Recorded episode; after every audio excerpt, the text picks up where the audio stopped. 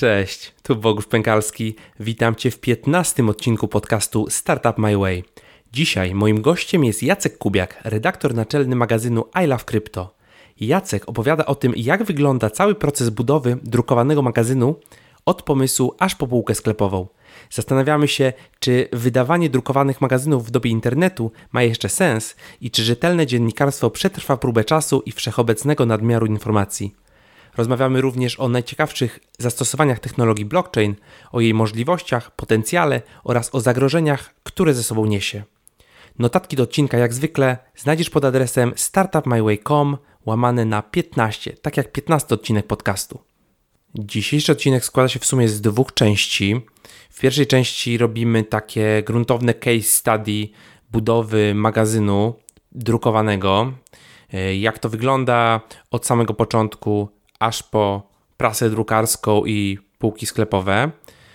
A w drugiej części mówimy o blockchainie, o zastosowaniach, zagrożeniach, potencjale, hypie i no, różne ciekawe dyskusje się wdajemy i rozmawiamy o najciekawszych, najfajniejszych projektach.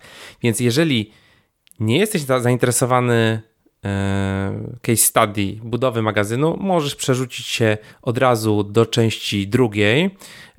To jest mniej więcej około 49 minuty. Można od razu tam przeskoczyć. A jeżeli jesteś zainteresowany też case study mag budowy magazynu I Love Crypto, to zapraszam od razu do odcinka. Ale zanim zaczniemy, przygotowałem dla Was jeszcze dwie fajne rzeczy. Pierwsza z nich to konkurs, w którym do wygrania jest jeden z trzech magazynów I Love Crypto. Pierwszy numer, 120 stron o blockchainie, o kryptowalutach, zarówno dla osób początkujących, jak i dla ekspertów. Każdy znajdzie coś fajnego tam dla siebie. W tym momencie na stronie widzę, że koszt takiego magazynu to jest 45 zł, więc myślę, że warto, warto się tym zainteresować. Co zrobić, żeby wziąć udział w konkursie? Możecie wejść na startupmyway.com łamane na konkurs. Ten link przeniesie Was bezpośrednio na Facebooka, na fanpage, do postu o tym, o tym odcinku. I co trzeba zrobić? Trzeba po prostu udostępnić ten post publicznie, polajkować i napisać w komentarzu, dlaczego chciałbyś otrzymać, chciałbyś czy chciałabyś otrzymać ten, ten pierwszy numer magazynu. Z tych komentarzy trzy osoby dostaną do siebie na swoją skrzynkę pocztową drukowany magazyn I Love Crypto. Także zapraszam do konkursu startupmyway.com łamane na konkurs, ewentualnie można wejść na fanpage na Facebooku i tam pod postem o tym odcinku skomentować, udostępnić i wziąć udział w konkursie. Natomiast druga rzecz jest taka, że mój serdeczny przyjaciel Mirek Brunejko, który swoją drogą był gościem trzeciego odcinka podcastu, uruchomił właśnie drugą edycję swojego kursu Trzy Poziomy. Ja wziąłem udział w pierwszej edycji kursu, no i jestem, jestem naprawdę bardzo, bardzo zadowolony. Ja, jak również część z moich poprzednich gości, z poprzednich odcinków, również brała udział w tym kursie. Było nas około 250 osób. To jest kurs, który pomoże Ci wyznaczać i osiągać długoterminowe cele. Czyli wyznaczamy cele które chcemy osiągnąć za powiedzmy 5 lat, tak? I po przejściu całego kursu wiemy dokładnie, co mamy zrobić jutro i mamy zbudowany cały taki e, proces, który, który nam w tym pomaga i wiemy, co zrobić jutro, pojutrze, za tydzień, za dwa tygodnie, za miesiąc, żeby za 5 lat być tam, gdzie chcemy być. Kurs jest naprawdę, naprawdę e, rewelacyjny, serdecznie go polecam i mam dla Was kod rabatowy na ten kurs 20% zniżki dla słuchaczy podcastu, więc jeżeli jesteś zainteresowany, zainteresowany, zainteresowana, zapraszam Cię albo do notatek do tego odcinka startupmyway.com łamane na 15, albo bezpośrednio na startupmyway.com łamane na 3 poziomy i tam będzie informacja, gdzie, gdzie jest ten kurs i jaki jest kod rabatowy dla słuchaczy podcastu. Serdecznie zapraszam do do sprawdzenia, jeżeli, jeżeli jesteś tym zainteresowany, może o tym w ogóle nie słyszałeś, warto się tym zainteresować. A teraz już po przydługim wstępie serdecznie zapraszam Was do rozmowy z Jackiem Kubiakiem. Cześć Jacek. Cześć. E, witam cię serdecznie e, w podcaście. Powiedz na początku e, kilka słów o sobie, kim jesteś, czym się zajmujesz. Jacek Kubek, bardzo mi miło. Jestem redaktorem naczelnym w takim nowo powstającym magazynie o kryptowalutach i blockchainie, który nazywa się I Love Crypto. Okej, okay, a skąd w ogóle twoje zainteresowanie tym tematem, kryptowalutami, blockchainem? Kiedy to się w ogóle zaczęło? E, wiesz co, to jest, e, to jest dosyć zabawna sytuacja. Ja nie wiem, nie wiem, ale nie wiem, czy też tak miałeś, ale, ale generalnie w, w świecie krypto mam wrażenie, że wszyscy, że, a przynajmniej duża część zaczyna przez przypadek w jakiś sposób, nie? Czyli u mnie to wyglądało tak, że kiedyś byliśmy ze znajomymi na wycieczce w górach i jeden z naszych znajomych, który teraz zresztą też pisze dla nas artykuły, Dawid Ratajczyk, którego pozdrawiam serdecznie, jeżeli słucha. Jeden z naszych znajomych miał przygotować e, jak, jakąś prezentację na, e, na studia i była to właśnie prezentacja o Bitcoinie. Nikt tam za bardzo w towarzystwie się tym nie interesował, oprócz niego, ale stwierdził, że fajnie byłoby, żeby sobie poćwiczył tą prezentację i czy my chcielibyśmy posłuchać tej prezentacji. I wszyscy tak, e, pogoda była w ogóle jakaś taka straszna pogoda była, strasznie padało, nigdzie nie chciało nam się wychodzić, także stwierdziliśmy, że czemu nie. No i e, w pierwszej chwili reakcja, e, jak to zwykle bywa, była a, to, to jakieś takie szemrane bardzo coś, coś to ten... Piramida finansowa. No, bardzo dziwny twór, że to niby swój pro, swój pieniądz robią, o co w ogóle chodzi, nie? I tak to troszkę zostało odłożone, to było z, z dwa lata temu może. I Mm, y, później w ogóle urodziła mi się córka i w tym najgorszym okresie, takim te pierwsze tam sześć miesięcy, kiedy człowiek chodzi bardzo niewyspany z różnych względów, e, miałem taką jedną noc, e, w której e, ona była chora, zdaje się, o ile dobrze pamiętam. Coś, coś tam było z katarem, w każdym razie nie mogła spać i musieliśmy y, nosić y, ją z moją żoną na zmianę. W ogóle tak na zmianę spaliśmy trochę, że godzinę ja spałem, a ona ją nosiła i godzinę ja ją nosiłem, a ona spała. I y, w którymś momencie stwierdziłem, że potrzebuję czegoś, jak ją, jak ją nosiłem, że potrzebuję czegoś, żeby nie zasnąć. I pierwsza moja myśl była właśnie o jakimś podcaście. Ale jakoś tak zupełnie przez przypadek wpadłem na taką rozmowę między Andreasem Antonopoulosem, kojarzysz? Tak, oczywiście. No właśnie, jedna z bardziej znanych osób przecież w świecie Bitcoina i krypto. E, on miał takie wystąpienie, prawie dwugodzinne wystąpienie przed e, Senatem kanadyjskim. I ja po prostu... O, to zalinkujemy, zalinkujemy, jak tak, jest gdzieś w necie. Jest, na pewno na YouTubie jest. E, to jest w ogóle z 2016 roku, jakoś tak. I w ogóle to, co on tam mówił, to, to, to był ten moment taki o kurczę, nie? To, to jest faktycznie rzecz warta uwagi, bo, no bo to wszystko, co on opowiada, to, to, to są to tak niesamowite sprawy, że, że, że trzeba jakby wygłębić się w temat. Nie?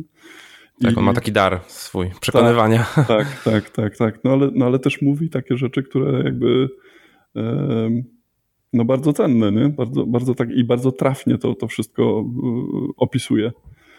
E, i, no i to był ten moment taki dla mnie to, tego olśnienia troszkę, nie? jeśli chodzi o bitcoina i o kryptowaluty. I, i... Który to był rok? 2016 mówisz coś takiego? To, to, było, nie, to było troszkę później, to był początek 2017 roku, zdaje się. Jakoś tak.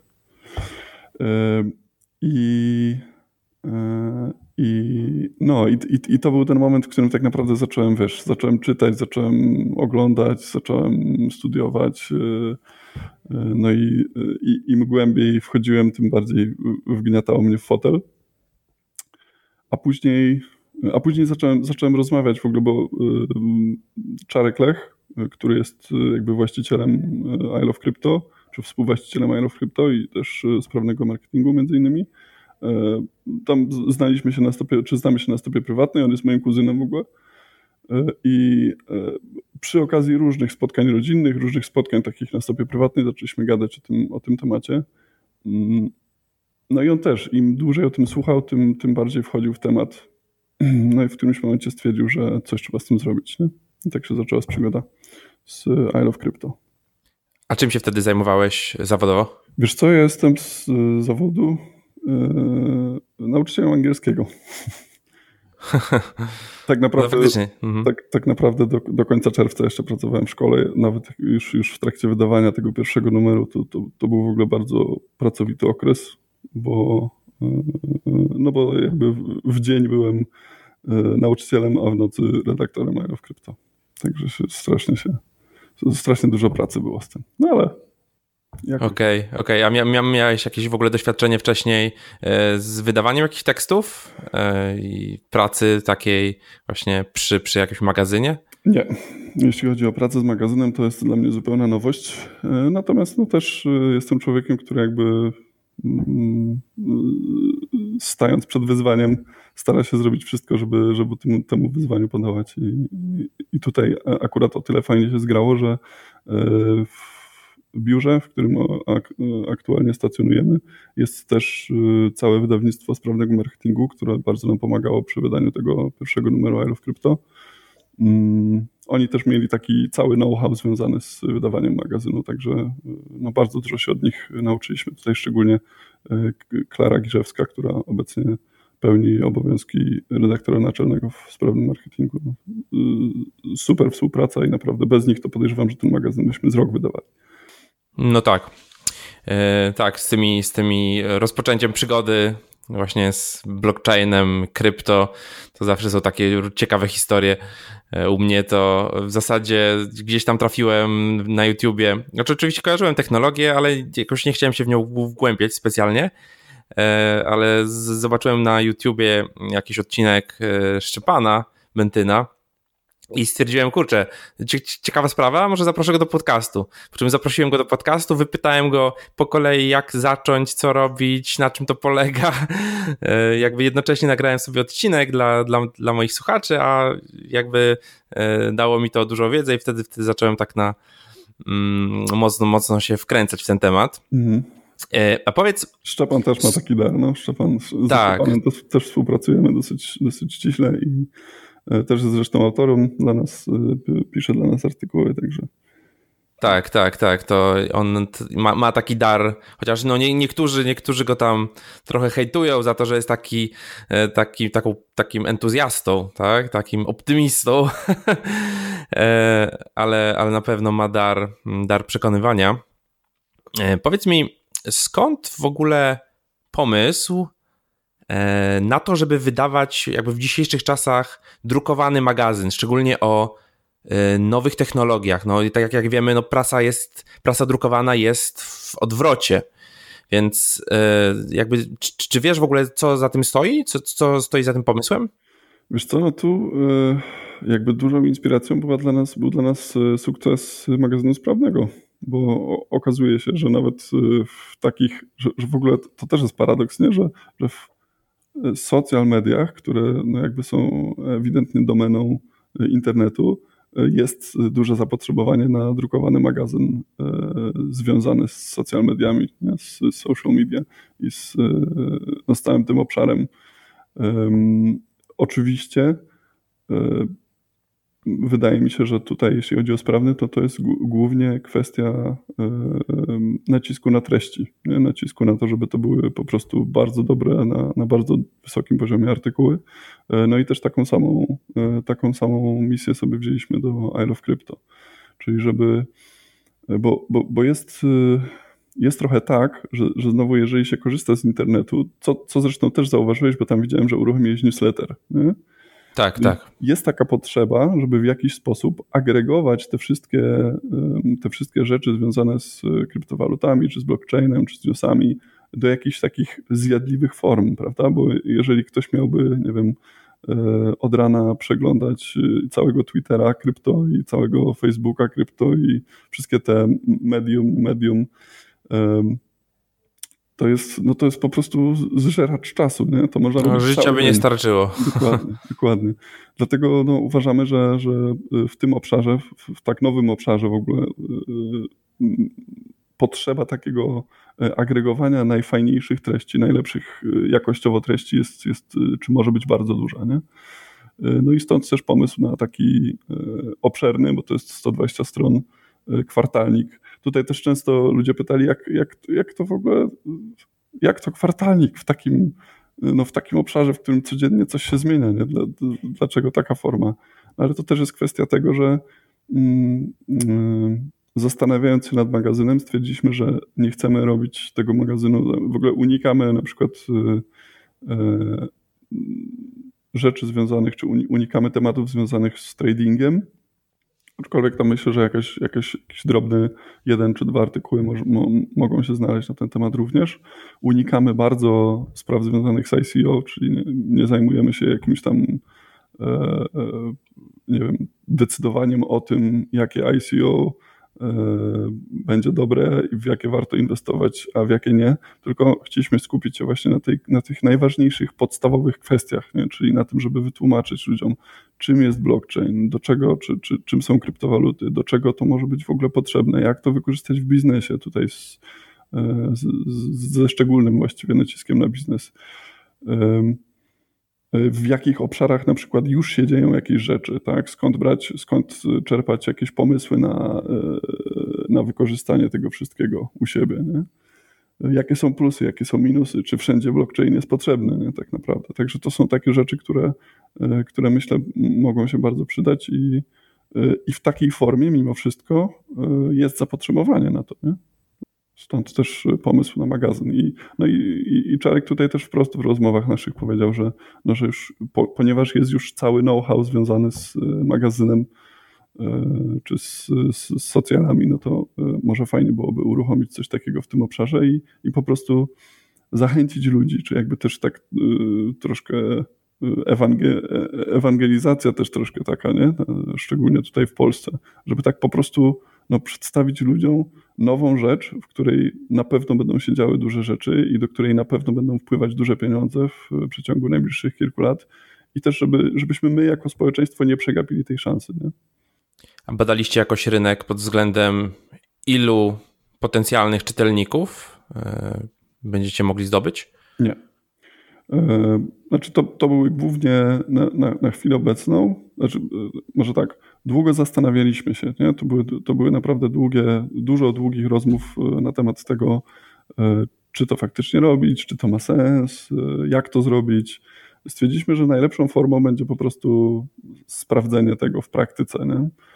Zainteresowanie wiedzieliśmy, że jest, no po tym chociażby co się działo w E, w trakcie tej, tej, e, tej hossy takiej ostatniej. Rozumiem, że zaczęliście jak, jak Bitcoin tam zbliżał się do 20 tysięcy, to zaczęliście znaczy, ten, to, był, kombinować? To był, ten moment, to był ten moment, rozmowy były już wcześniej, natomiast to był ten moment, w którym stwierdziliśmy, że czy to, bo, bo jakby rozmawialiśmy o tym na razie, nie, nie wyznaczyliśmy sobie daty, natomiast w momencie, w którym zaczęły, zaczęły się te całe, te całe um, zawirowania z rynkiem, związanym z rynkiem kryptowalut, no to stwierdziliśmy, że to jest może ten moment, w którym warto by wystartować już z jakimiś socjalami, warto by e, zacząć działać w tym kierunku, warto by zacząć w ogóle wydawać pierwszy numer, zobaczyć jak to pójdzie. E, I no nie wiem, na początek e, stwierdziliśmy, że zrobimy taki nakład jak przy, przy sprawnym marketingu, czyli tam te 5000 sztuk na chwilę obecną tam ten nakład musiał zostać zwiększony ze względu na e, tam dosyć duże zainteresowanie.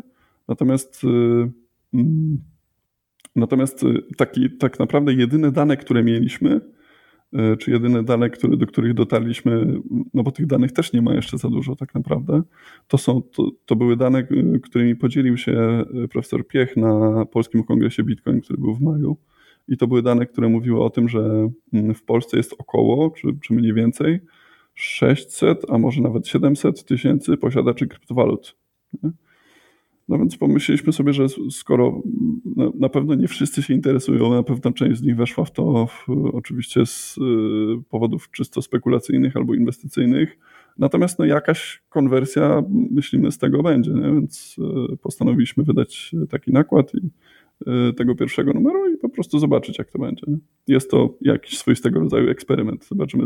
Tak analizując rynek w ogóle kryptowalut, śmiejemy się troszkę z Czarkiem, że, że to jest tak, że mamy wrażenie, że y, my osobiście jakby badając te zagraniczne media związane z kryptowalutami, mamy wrażenie, że weszliśmy dwa lata za późno, y, natomiast patrząc na rynek polski, to z drugiej, to, to wydaje nam się w drugą stronę trochę, że być może dwa lata za wcześnie, nie? Więc zobaczymy tak naprawdę, co z tego będzie.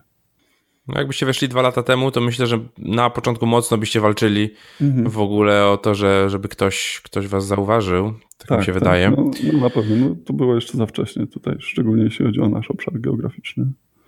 Jak się zaczyna tworzenie magazynu? Co się robi na początku? No na początku musi być pomysł, nie?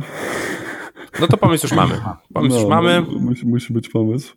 Um, wchodzimy w takie mocno prawne sprawy również, no bo, bo wiesz, bo, bo, tak naprawdę trzeba zarejestrować magazyn, e, trzeba e, poprosić o tak zwany EAN, czyli to jest taki numer, w którym, w którym czy kod EAN dokładnie, który należy wykupić i który musi być na każdym magazynie wydawanym w Polsce.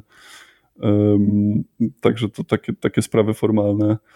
E, tutaj też dużo zależy od tego, jaki to jest cykl wydawniczy. Nie? My sobie przyjęliśmy tak jak sprawnym, że będzie to kwartalnik, obszerny kwartalnik, e, także ten, te, te ramy czasowe mamy troszkę rozciągnięte. No wiadomo, że inaczej to wygląda dla nie wiem, tygodnika, inaczej to wygląda dla miesięcznika i tak dalej. E, ale w naszym wypadku no to jest po pierwsze szukanie treści i autorów, z którymi zresztą, jeśli chodzi o krypto, w tej chwili jest jeszcze problem, e, bo to nie jest łatwe, żeby znaleźć autorów, którzy są mocno ogarnięci, którzy znają temat i którzy chcie, chcą współpracować, a tych autorów tam chyba w, nie wiem, w pierwszym magazynie mamy chyba z 19 artykułów, także, e, także to też nie jest tak hop To są polscy autorzy wszystko? E, wiesz co, mamy też kilka tłumaczeń. To są trzy, trzy tłumaczenia bodajże, jeżeli dobrze pamiętam. Takich e, rzeczy, które wydawały nam się bardzo wartościowe i, i, i takich, który, które chcieliśmy przedstawić polskiemu czytelnikowi. E, także no tam około 15, na pewno kilkunastu autorów mamy z Polski. I, i to, też jest, to też jest zabawne, bo w którymś momencie kontaktowaliśmy się też z Polskim Stowarzyszeniem Bitcoin, którego zresztą jesteśmy już członkiem i, i, i które też pozdrawiamy serdecznie. E, bo, mm, no bo robią coś, robią w, w tym obszarze i oni mówią i, i, e, tam e, zastanawialiśmy się nad tym, czy, czy chcieliby w jakiś tam sposób objąć patronat nad, nad magazynem, czy nie wiem, gdzieś tam umieścić swoje logo, być może jakąś, jakąś małą reklamę związaną z tym, żeby, żeby ludzie dołączali do tego Polskiego Stowarzyszenia Bitcoin i mm, no i nam powiedzieli tak, no ale przepraszam, ale my tam właściwie tam połowy tych autorów to w ogóle nie znamy. No, ale to jest na tyle młody obszar, że tak naprawdę ciężko jest y, tutaj, y, nie wiem, dwa lata doświadczenia w tym, w tym obszarze, czy nawet rok doświadczenia w tym obszarze, to już jest dużo. Nie? To, to, już jest, y, to już jest sporo i mm, no i ten, to grono, całe szczęście, z tego co widzimy, cały czas się powiększa. Także już na przykład przy drugim numerze bo przy pierwszym numerze to w ogóle jest y, ciężko znaleźć autorów, ciężko, czas, czasem się okazuje, że, że już, czy tak, tak było w, w, przypadku pierwszego numeru na przykład, że niby masz y, autorów, niby masz ustalone już jakieś artykuły, no ale okazuje się, że akurat ten autor, który jest zainteresowany krypto, nie ma zbytnio y, dobrego pióra, czy, czy takiego łatwego pióra i, no i te artykuły są takie bardzo E, toporne, prawda, i niezbyt nadają się do magazynu, więc trzeba zamieniać, szukać kogoś innego i tak dalej. Więc ten, te pierwsze koty, te, te, pierwsze koty za płoty są zawsze, ten pierwszy krok jest, jest zawsze najtrudniejszy i e, no i tutaj być może ktoś ze słuchaczy w ogóle podcastu interesuje się od długiego czasu e, kryptowalutami. Też zachęcamy do kontaktu z redakcją. Yy, być może ktoś chciałby coś napisać do, do magazynu. Szukamy, na pewno szukamy yy, wartościowych ludzi w, w tym obszarze i, i, i, z takimi staramy się współpracować. I jak macie takiego potencjalnego autora, to jaki jest proces yy, artykułu, tak? Wiesz co, naj, najczęściej jest tak, że no tak, my, ja jako redaktor naczelny, to jest w ogóle moje, moje główne zadanie, to jest wyszukiwanie treści i w ogóle ustalanie treści do danego magazynu, nie? E, czyli e, jakie artykuły się znajdą, mniej więcej z jakiego obszaru, ile, ile będzie na przykład takich. E, z, tutaj też dosyć dużym problemem dla nas było ustalenie poziomu wejścia, czyli takiego poziomu trudności, na jakim mają być te artykuły, no bo tak naprawdę z, nie znamy się jeszcze z czytelnikami trochę, nie wiemy, my nie wiemy ile oni wiedzą W związku z czym długo zastanawialiśmy się nad tym, jak, jaki, mm, no jak, jak to ma być rozplanowane, czyli ile procent artykułów na przykład to mają być artykuły takie zupełnie podstawowe, a ile mogą, a, a na ile możemy sobie pozwolić na takie bardziej zaawansowane. I um, zazwyczaj wygląda to tak, wracając do tematu, przepraszam, bo troszkę e, odszedłem mhm. od tematu. Zazwyczaj wygląda to tak, że jak już ustalimy z, jak już ustalimy z autorem e, temat takiego, e, takiego artykułu, no to dajemy mu 2-3 tygodnie na napisanie tego artykułu. Później on przesyła do nas gotowy artykuł, my robimy poprawki redakcyjne, ewentualnie jakieś tam proponujemy zmiany w treści, nie wiem, dostosowujemy jakby ten jego tekst do tego naszego czytelnika E, odsyłamy mu. Później jest zazwyczaj kilka dni na, na poprawę tego tekstu, znowu jest odsyłany, później następuje korekta, później następuje skład, tak naprawdę, więc mm, od momentu, w którym my dostajemy pierwszy raz artykuł, to jest takie y, odsyłanie co chwila y, od nas do autora, od autora do, od, do nas, od nas do autora y, z, różny, z różnego rodzaju poprawkami. Tak? Na początku to są poprawki dotyczące głównie treści, no później wiadomo, jakieś, e, jeżeli, jeżeli jest coś do poprawy, e, jeśli chodzi o korektę, e, a później w składzie, no to już takie drobne rzeczy typu, nie wiem, graficzne poprawki, albo inne zdjęcia, albo inne wykresy, albo bardziej dokładne tabelki, albo coś takiego. Nie? Także tak to wygląda. No, zajmuje to trochę czasu. Tym bardziej, że no, no tak jak mówimy, stawiamy na to, żeby, żeby te treści były jak najlepsze. A jak dużo można poprawić po takim autorze, po tym jego oryginalnym e, tekście, w kontekście, czy wy proponujecie na przykład zmiany, że może ten, ten kawałek tekstu damy na koniec, tutaj może to, to zmienimy, tutaj coś, czy, czy aż takich drastycznych zmian nie, nie proponujecie? E, wiesz co, są, bywają e, tak naprawdę te, te tutaj bardzo dużo zależy od autora i bywają różne, różnorakie zmiany. To są zmiany, znaczy na przykład zaczynające się od tego, że autor pisze powiedzmy w drugiej osobie, czyli pisze tak jakby mówił ty.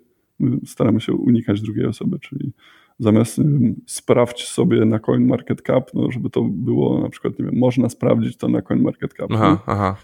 E, czasem E, aczkolwiek i takie artykuły też się zdarzają w, w drugiej osobie, bo, bo to jest e, czasem tego typu narracja jest lepsza po prostu do danego artykułu. No tak, pewna forma ekspresji takiej. Tak, tak, tak.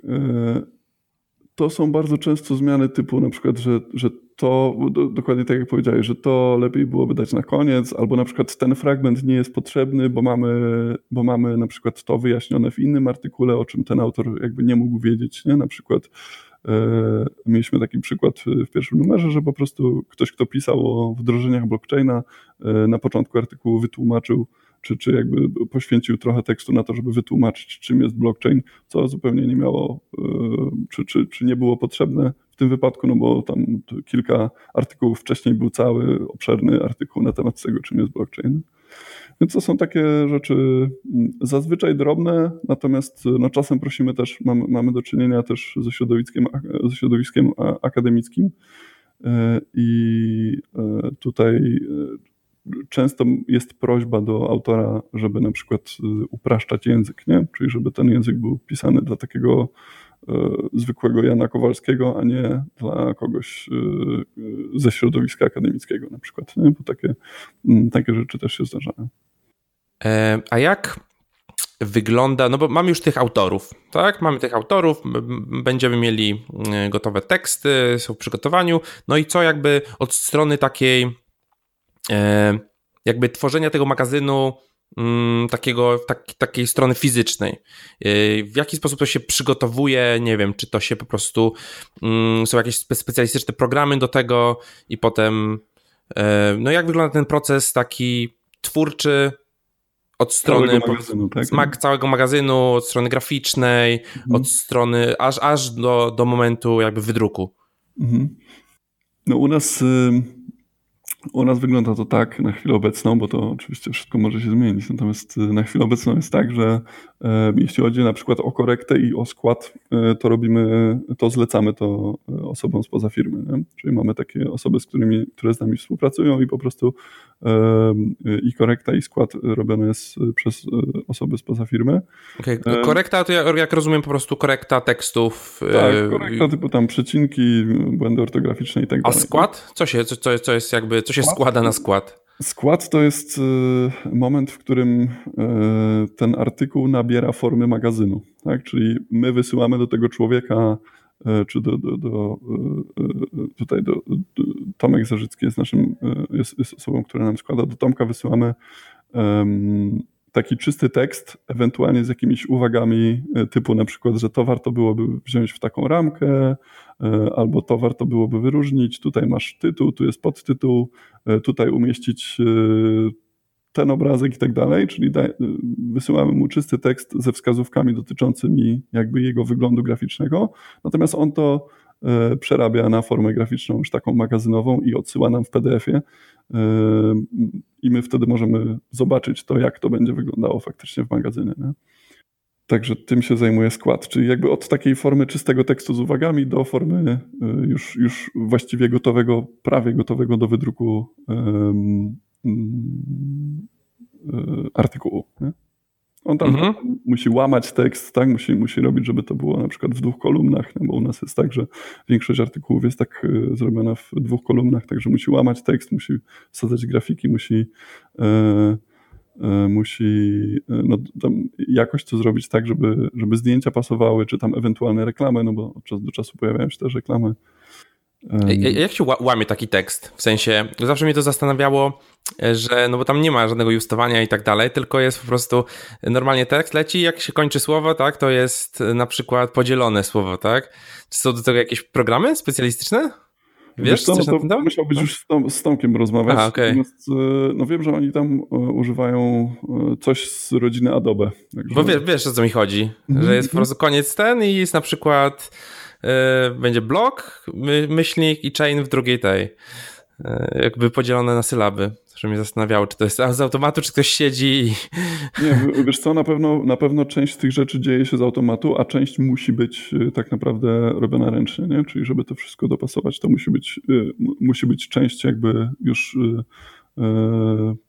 dopasowana nie? na tej zasadzie. Ja, wie, ja wiem, że no jak, jak, jak masz dwie kolumny, czy jak on to generalnie jest tak, że Tomek też y, ma już y, gotowy layout tego magazynu, czyli to nie jest tak, że on robi wszystko od, od samego początku, czyli pewne rzeczy y, ustalone są z góry i on robi to na tym szkielecie, który już jest ustalony. Nie? Czyli na przykład, że, że, że zdjęcie autora powinno być tu w takiej formie, że reklamy mogą mieć taki, taki albo taki wymiar, E, że w artykułach, że na przykład nowości mają być podzielone na trzy kolumny, a artykuły mają być podzielone na dwie kolumny i tak dalej, i tak dalej. Nie? Czyli część z tych rzeczy jest już ustalona w layoutie e, takiego magazynu.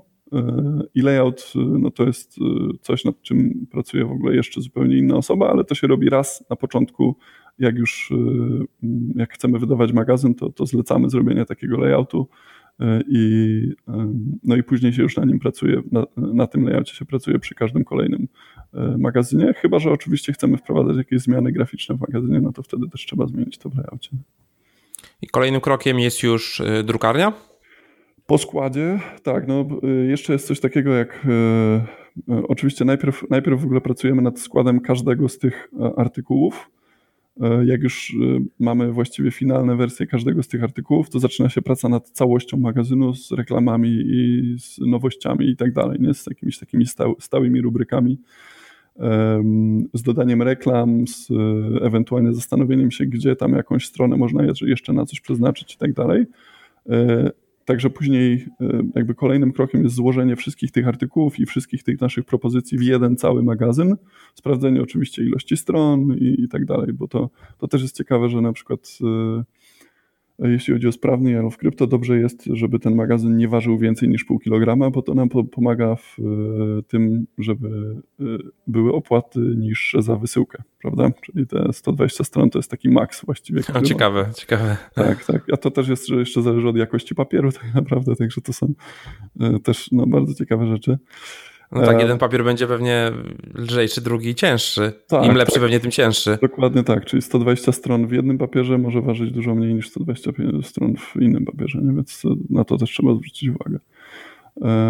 To są rzeczy związane, no więc, więc jak, dostajemy już, jak dostajemy już taki gotowy 120 stron w PDF-ie magazyn, to następuje coś, co, co nazywamy szczotką Czyli jeszcze przeglądamy cały magazyn, patrzymy, czy tam wszystko, nie, nie, nie ma jakichś literówek, nie ma jakichś, nie wiem, e, błędów na przykład na grafikach, albo tutaj w ogóle jeszcze, jeszcze też e, no, grafik ma dużo pracy też, nie? Bo, no bo e, jakby wszystkie reklamy, które są w magazynie, czy na przykład twarze autorów, no to, to wszystko jest robione przez naszego grafika tutaj w firmie. No i jak już się poprawi tą szczotkę, to jest zazwyczaj, zazwyczaj to jest, nie wiem, z dwa, trzy te, te, te, takie, dwie, trzy takie rundy popraw, czyli my, my mu coś zaznaczamy, on nam jeszcze odsyła, my to sprawdzamy jeszcze raz, jeszcze coś tam zauważymy, no to mu odsyłamy i tak dalej. E, no to już jest, to, to już wtedy wchodzi drukarnia, nie? negocjacje z drukarnią warto w ogóle za, zacząć dużo wcześniej. Trzeba, na wszystko w ogóle trzeba też ustalać terminy, czyli trzeba mieć wcześniej umówiony termin e, z drukarnią, trzeba mieć ustalone, ustaloną wycenę za jeden magazyn, trzeba, którą w ogóle warto oczywiście negocjować. E, trzeba mieć ustalone, jak będzie zrobiona okładka. W ogóle okładka to jest e, oddzielny temat zupełnie, bo tu, tu jest, dochodzą też tłoczenia, E, jakieś tam kolory, kolorystyka, nie kolorystyka, także... Jak to projektuje, projektował okładkę?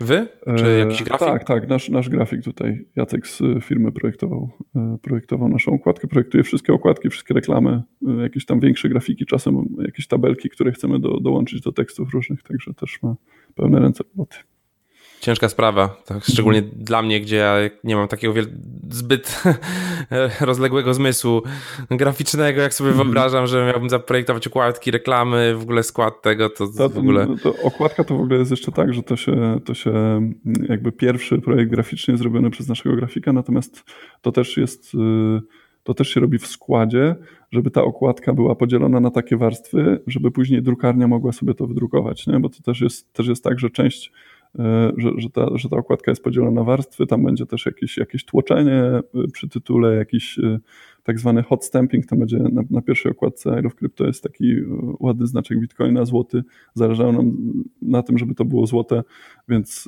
okazało się, że jedyna możliwość, jak, jak, jak się weźmie taką zwykłą, taką zwykłą bo zrobi taki zwykły wydruk, to to nigdy złote nie wychodzi, więc trzeba zrobić tak zwany hot stamping. Także z okładką są jakby dużo, jest dużo innych e, działań też. Jest jakby to, to, okładka jest zawsze traktowana jako trochę oddzielny temat. E, okładka też przychodzi w ogóle do, zanim, zanim zostanie wydrukowana, to, to, to, jeszcze, to jeszcze przychodzi taki ostateczny, e, ostateczny projekt okładki do nas, do, do, firmy, my musimy go zaakceptować, podpisać w ogóle, że ten projekt jest ok i oni wtedy dopiero zaczynają drukować tą okładkę i działać z nią dalej. Mieliśmy taki, no mieliśmy taki mm, taki, taką sytuację wyjątkową teraz przy tym numerze, że, że się okazało, że, że ja wiem, że to może brzmieć trochę dziwnie, ale czarny na okładce nie był do końca takim czarnym, jaki byśmy chcieli, żeby był. Więc, więc y, o takie rzeczy też się czasem rozbije. To są rzeczy, które, na które tak naprawdę my zdajemy sobie sprawę z tego, że czytelnik być może nie zwróci większej uwagi. Natomiast no, też ważne jest, żeby ten, ten magazyn po prostu y, reprezentował najwyższy poziom. Tak, tak. Właśnie jakby wewnętrzni perfekcjoniści nie dają. Tak, Tutaj tak. czarny jest za mało czarny. Dokładnie tak. No ten czarny był taki trochę zielonkawy, więc... Wy to wydajecie w modelu takiego self-publishingu, czy macie jakiegoś wydawcę? E, wiesz co, nie, nie, to, to my, my, dogadujemy z drukarnią, my dogadujemy z Empikiem, my dogadujemy z DHS-em. DHS kojarzysz? E, to jest taka, nie, nie. to jest ta firma odpowiedzialna za, za wszystkie te e, punkty ruchu, InMedio, Relay i tak dalej, i tak dalej. Więc to jest. Mm, A to ciekawe, czyli wy jednocześnie robicie jakby self-publishing, ale dogadujecie się też z Empikiem i sprzedajecie swoje magazyny w Empiku. Tak. Tak, tak Jak wygląda dogadywanie się z Empikiem? E... tak, w jakim sensie? W skrócie, no, no nie wiem, no idzie się do Empiku, mówi się, mamy magazyn, chcemy sprzedać, oni mówią, dobra, to tam dzielimy się 50 na 50 e, kasą, e, albo 90 bierzemy my, 10% dostaniecie wy i, i tyle? E, znaczy, to tak w, w, bardzo dużym skrócie mniej więcej tak. Natomiast, e, no oczywiście tam trzeba się skontaktować z biurem Empiku, e, prezentujemy projekt, prawda, pytamy, czy będzie zapotrzebowanie, czy nie. Oni decydują u siebie we, wewnątrz firmy, czy, no, czy faktycznie widzą zapotrzebowanie na tego typu magazyn i ewentualnie ile sztuk zamawiają. E, negocjują z nami dokładnie ten podział zysków, nie? I, no i jeżeli wszystko jest dopięte, no to tam jest jeszcze kwestia awizacji, czyli trzeba, trzeba awizować te magazyny, bo to nie jest też tak, że, że, one, że te magazyny przychodzą do nas, a później my je wysyłamy do Empiku, tylko prosto z drukarni jakby jadą do Empiku, nie? Ale to trzeba tam też wszystko e, awizować przed, tam tydzień przed drukiem magazynu mniej więcej. Ale podejrzewam, że to jest jednak trochę inaczej niż e, z książkami, tak? Czyli e, jeżeli jakby łatwiej się dostać do Empiku w formie sprzedaży magazynu, niż jeżeli byśmy chcieli sprzedawać książkę. Bo tak się zastanawiam nad tymi case'ami naszych self-publisherów ostatnich, na przykład Michała Szafrańskiego, który e, jakby jak publikował sam, tak, no to jakby nie miał tej sieci sieci sprzedaży, no nie dogadywał się, może to był jego wybór, że się nie dogadywał z Empikami, tak, no ale w momencie, jeżeli jak wydawał drugą książkę z tradycyjnym wydawcą, tak, no to już ta książka w Empikach była i tak dalej, więc zastanawiam się, czy tutaj się jakoś tego nie da połączyć, ale podejrzewam, że po prostu z książkami jest trochę inaczej. No tak mi się wydaje też, że, że to jest jednak mimo wszystko trochę inny rynek z, z inną specyfiką, nie? Także to myślę, że nie można porównywać tych dwóch. Szczególnie, że tych magazynów już nie jest aż tak dużo mhm. obecnie. Szczególnie jakichś takich specjalistycznych, gdzie to pewnie będzie pierwszy magazyn w Polsce w ogóle. No tak, tak. No to, to, jest, e, tym się szczycimy też, nie? że to faktycznie będzie pierwsza, e, pierwsza tego typu publikacja. Zobaczymy jak z odbiorem, no ale to już... E, a, jak, a powiedz, jak dużo osób pracuje poza autorami nad, nad, nad budową tego? Znaczy tak, w, jeśli chodzi konkretnie o osoby zatrudnione w, firmie, które skupiają się tylko i wyłącznie na e, I Love Crypto, ale to też trzeba pamiętać, że to są osoby, które to, to, to nie jest też tak, że my mamy tylko magazyn do, e, do mm, do koordynowania, bo to też y, tu jakby Czarek zdecydował się też na uruchomienie y, to na większą skalę, nie? Także chcemy robić też konferencję w październiku. Y, oczywiście w związku z magazynem uruchomione zostały wszystkie social media, którymi też musi się ktoś opiekować. Na chwilę obecną przy magazynie, licząc te osoby, które są ze składu i licząc te osoby, które są z korekty, no to byłoby raz, dwa, trzy, cztery, pięć, sześć, sześć osób przynajmniej, plus jeszcze te wszystkie osoby zatrudnione w drukarni, nie? no i związane z dystrybucją magazynu. E, ale to też są, to też liczę osoby, które na przykład pracują i przy sprawnym marketingu i przy Air of Crypto teraz, nie? Jakby dodatkowo. I, i też liczę e, Klarę, która nam bardzo pomagała przy wydaniu tego pierwszego numeru. Nie? Ty jesteś Halo? redaktorem naczelnym, tak? Tak, tak, tak. tak. Ja Jaka jest rola redaktora naczelnego? Jaka jest obecnie Twoja rola i jaka może być w przyszłości? Wiesz co, e, rola, taką główną rolą redaktora naczelnego jest e, sprawowanie pieczy nad treścią. Napisanie żeby... wstępniaka. No, to, to jest akurat to, czego nikt nie czyta, więc e, natomiast, natomiast głównym moim zadaniem jest to, żeby treści były jak najwyższej jakości i żeby były no żeby były, żeby tam nie było błędów, nie? żeby e, ktoś pisząc e, artykuł o krypto, czy, czy tam, nie wiem, pisząc o tokenach ERC, żeby, nie wiem, żeby nie było pomyłki, żeby to nie było RC19, a, a, czy na przykład, nie wiem, RC20 zamiast RC19, nie? Albo tego typu rzeczy.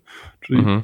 no, żeby ta treść była po prostu najwyższej jakości i żeby, i żeby tam w tej treści e, nie było błędów. A czy ty też piszesz jakieś artykuły tam? Tak, czy... tak, no, tak? tak, tak. Staramy się też, y, my tu jako, jako ludzie pracujący w I Love Crypto też, też staramy się brać w tym udział. E, to też, to też, tak jak mówiłem, ze względu na to, być może nie podejmowałbym się tego, gdyby, gdyby nie to, że tak jak ci mówiłem wcześniej, no troszkę brakuje rąk do pracy jeszcze w tej chwili, nie? I mm, zawsze gdzieś tam jakiś temat e, staramy się poruszać. W tej chwili, w tej chwili w ogóle e, ustaliśmy, bardzo się, bardzo się e, cieszę w związku z tym, bo do drugiego numeru najprawdopodobniej, bo to jeszcze nie, nie, nie do końca wiadomo, ale najprawdopodobniej będę pisał artykuł, który mnie niezmiernie ciekawi, mianowicie o sytuacji tam w Wenezueli, nie? Z, z Boliwarem. Tak, tak, z krypto i z Boliwarem, e, taką, e, taką dogłębną analizę tego, jak e, rząd w ogóle walczy tam z Bitcoinem i chcielibyśmy zrobić taki artykuł na temat tego, wiesz, jak, jak na, na, na podstawie takiego tak naprawdę lokalnego case'u jak ewentualnie rządy innych krajów mogłyby walczyć z kryptowalutami czy z Bitcoinem. Nie? No, zapowiada się ciekawie. Ja mam taką obserwację, podejrzewam, że ty też, że E, jak to, cała, to całe dziennikarstwo przeniosło się do, do internetu, no to jednak jakość tego wszystkiego no, no niesamowicie podupadła. Tak? Teraz liczy się szybki news, niekoniecznie w ogóle prawdziwy, tak, żeby jak najwięcej się klikał, a nie to, co faktycznie jest w środku. A nawet e, jak tam jest coś wartościowego, to często ludzie wchodzą, skanują, a za dużo tekstu, nie czytam. Ja, ja sam się na tym łapię, że wchodzę, jakby na komputerze mi jest cięż, ciężej czytać niż jakbym miał fizyczny magazyn w ręku, usiadł z nim sobie, przeczytał jakiś artykuł. Mhm. Ja nie wiem, bo to jest, to jest w ogóle yy, tak obserwuję już, że tak powiem na pełen etat od, od jakiegoś czasu ten, yy, tą przestrzeń tutaj krypto, kryptowalutową, newsów kryptowalutowych też i to jest w ogóle tak częsty przypadek, że na przykład ktoś jednego dnia puszcza jakiś news, nie wiem, 17 różnych, yy, różnych y, osób czy tam instytucji później yy, ten news powiela czy kopiuje, a na drugi dzień jest, są sprostowania, nie? bo się okazuje, że to jednak nie, że, że to jednak ktoś tam nie dopytał, albo się okazuje, że w ogóle ktoś sobie wyssał z palca news i, i, i trzeba robić i trzeba robić y, sprostowania. I, I to jest też jedna z tych rzeczy, E, dla których my e, jako I Love Crypto uważamy, że taki magazyn drukowany może mieć dużo większą wartość niż, e, niż takie newsy, które są po prostu puszowane w internecie właśnie dla, dla kliknięć, nie, o których mówiłeś. No tak, no bo news są na ogół tworzone na podstawie jakichś e, informacji prasowych, mhm. jakichś firm, tak, mhm. i potem, potem są powielane wie, wielokrotnie. Ale już nawet, wpisać. Co, mhm. to, to jest ciekawe, że nawet Bloombergowi się zdarzają takie rzeczy, nie? Bo ja już kurczę nie pamiętam niestety, czego dotyczył dokładnie ten news, ale e, pamiętam, że jednego wieczoru e, czytałem na Bloombergu jakąś informację, a drugiego, a, a, a dosłownie rano, e, nie wiem, po 12 godzinach też na Bloombergu było sprostowanie, że ktoś tam coś źle i że oni jednak, że to jednak nie jest news dobry, nie? że to jednak... Ostatnio była taka sytuacja na przykład z Samsungiem, nie wiem czy kojarzysz. Yy, tak, coś kojarzę. Że, że jest Samsung, że, że Samsung miał przyjmować kryptowaluty tutaj w Litwa, Łotwa, Estonia, czyli w tych krajach nadbałtyckich E, no i oczywiście okazało się, że Samsung e, wycofał się z tego, że to się okazało, że to jakiś konkretny dealer z, e, nie wiem, po prostu przez tam jakąś formę transakcji przyjmuje te kryptowaluty, ale, ale też to nie jest tak, że to Samsung zdecydował o tym, że oni przyjmują kryptowaluty. Też była no taka, no informacja, była taka informacja, w którymś momencie się pojawiła, że BMW na przykład, nie? BMW, w ogóle taki clickbait, BMW zaczyna przyjmować kryptowaluty. Wchodzisz w newsa, a tam informacja na temat tego, że jakiś jeden dealer z pomocą jakiejś tam, e, nie wiem, jak, jakiegoś, e, mm, jakiegoś serwisu płatności, jeden dealer w Wielkiej Brytanii zaczął przyjmować bitcoiny, nie? No i, i news jest zatytułowany, że BMW przejmuje kryptowaluty. Dokładnie, tak jak teraz Starbucks e, tak, będzie może zapłacić za frappuccino w bitcoinie. Tak jest. Bardzo dobry przykład, bardzo dobry przykład w ogóle przekłamania takiego newsa. Tak, takie no mega, mega uproszczenia. Znaczy, okej, okay, no takie newsy powiedzmy mają o tyle yy, o tyle jakby dobrą rzecz, że ludzie tacy zwykli, którzy się tym nie interesują, będą to szerować, jakby ta adopcja i informacja nawet, że coś takiego gdzieś tam ma miejsce, mhm. się szerzy. No oczywiście wiadomo, to jest y, zupełnie co innego, jak ty masz kartę, które już są teraz dostępne karty, jakby gdzie sobie y, ładujesz, nie wiem, bitcoina, tak, i ona ci w mhm. locie wymienia, wymienia to na, na dolary mhm. i sobie płacisz gdziekolwiek, tak? Mhm. I, I, Starbucks się jakby w, w taki Chcę projekt angażuje. Nie ma to nic wspólnego ze Starbucksem, będziesz mógł taką kartą powiedzmy płacić sobie gdziekolwiek, gdzie, mhm. gdzie są przyjmowane dolary. No, ale takie newsy, no wiadomo, to jest świat internetu, rządzi się innymi prawami no, niestety. Tak, tak, tak. No ale też y, jakby dlatego też my stwierdziliśmy, że być może dobra będzie, czy dobrze byłoby, żeby była też jakaś przeciwwaga, nie? Jakiś taki takie miejsce, do którego można iść i wiesz, że, że te treści, które tam są, to są sprawdzone. Mamy też, y, zrobiliśmy też y, jakiś tam drobny, mm, kilka stron związanych z newsami z trzech ostatnich miesięcy, czy tam z tego kwartału, którego dotyczy e, czasopismo, natomiast e, no też e, to są informacje już sprawdzone, tak? Także takich wypadków raczej nie przewiduję, żeby tam były jakieś informacje, które nie, nie miały miejsca albo zostały sprostowane na drugi dzień. No ja sam, sam wyrosłem na takich magazynach związanych z grami komputerowymi. Ja również. Tak, od, od Top Secreta przez tak, Secret tak. Service, CD, CD Action. Action, tak, mm. tak. Przez wiele lat. Trochę mi tego brakuje, e, także zobaczymy, będę, będę czytał. E, I Love Crypto. E, a teraz chciałem przejść do drugiej części naszej rozmowy.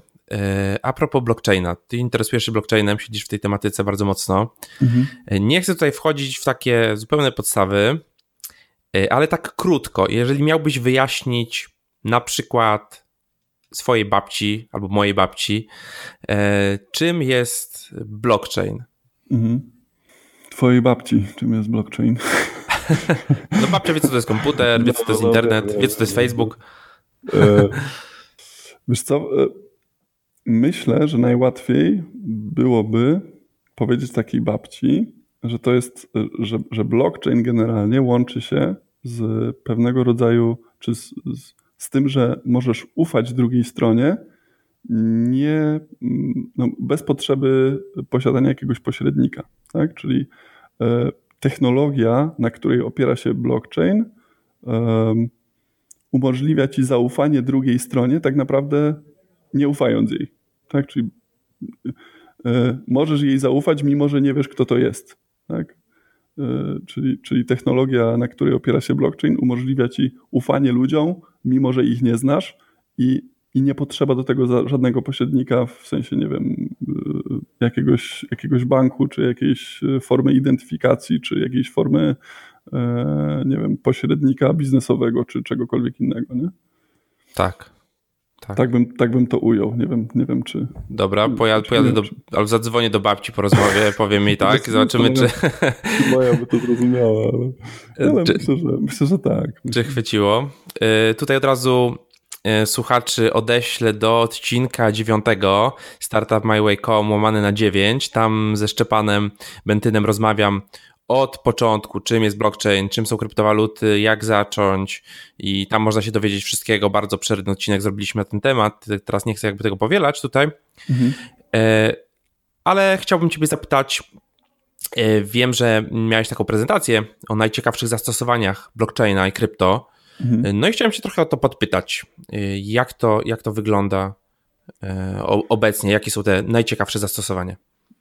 Wiesz co, to jest jest tak naprawdę kilka takich y, obszarów, w których blockchain się wybija. Bo, bo w ogóle zacznijmy od tego, że blockchain jest y, w tej chwili jest troszkę hype na blockchain. Nie? Czyli jest. Y, Zdecydowanie. Tak, jest, to, to słowo jest, jest troszkę nadużywane wręcz do tego stopnia, że no jeżeli tam, jeżeli nie wiem, nie wiem, czy widziałeś prezentację, czy, czy tylko przeglądałeś, natomiast ja tam w prezentacji też e, daję taki przykład firmy ze Stanów Zjednoczonych, firmy zajmującej się produkcją e, herbat mrożonych, która, w którymś, która w, w którymś momencie zmieniła swoją nazwę i w tej nazwie zawarte było słowo blockchain i jego i akcje tej firmy w momencie, w, w którym pojawiła się na, na, na giełdzie z tym słowem blockchain, skoczyły o 432%.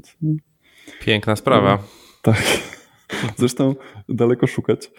Y, u nas ostatnio przecież podobna sytuacja była z Merlinem, prawda? Y, z tym, że no, tak, tak, tak. o ile Merlin faktycznie tutaj y, Rafał Zaorski mają jakiś pomysł na stokinizowanie Merlina, czyli to, to, to, to prawdopodobnie nie będą puste słowa, tylko faktycznie zadziałają coś w tym kierunku.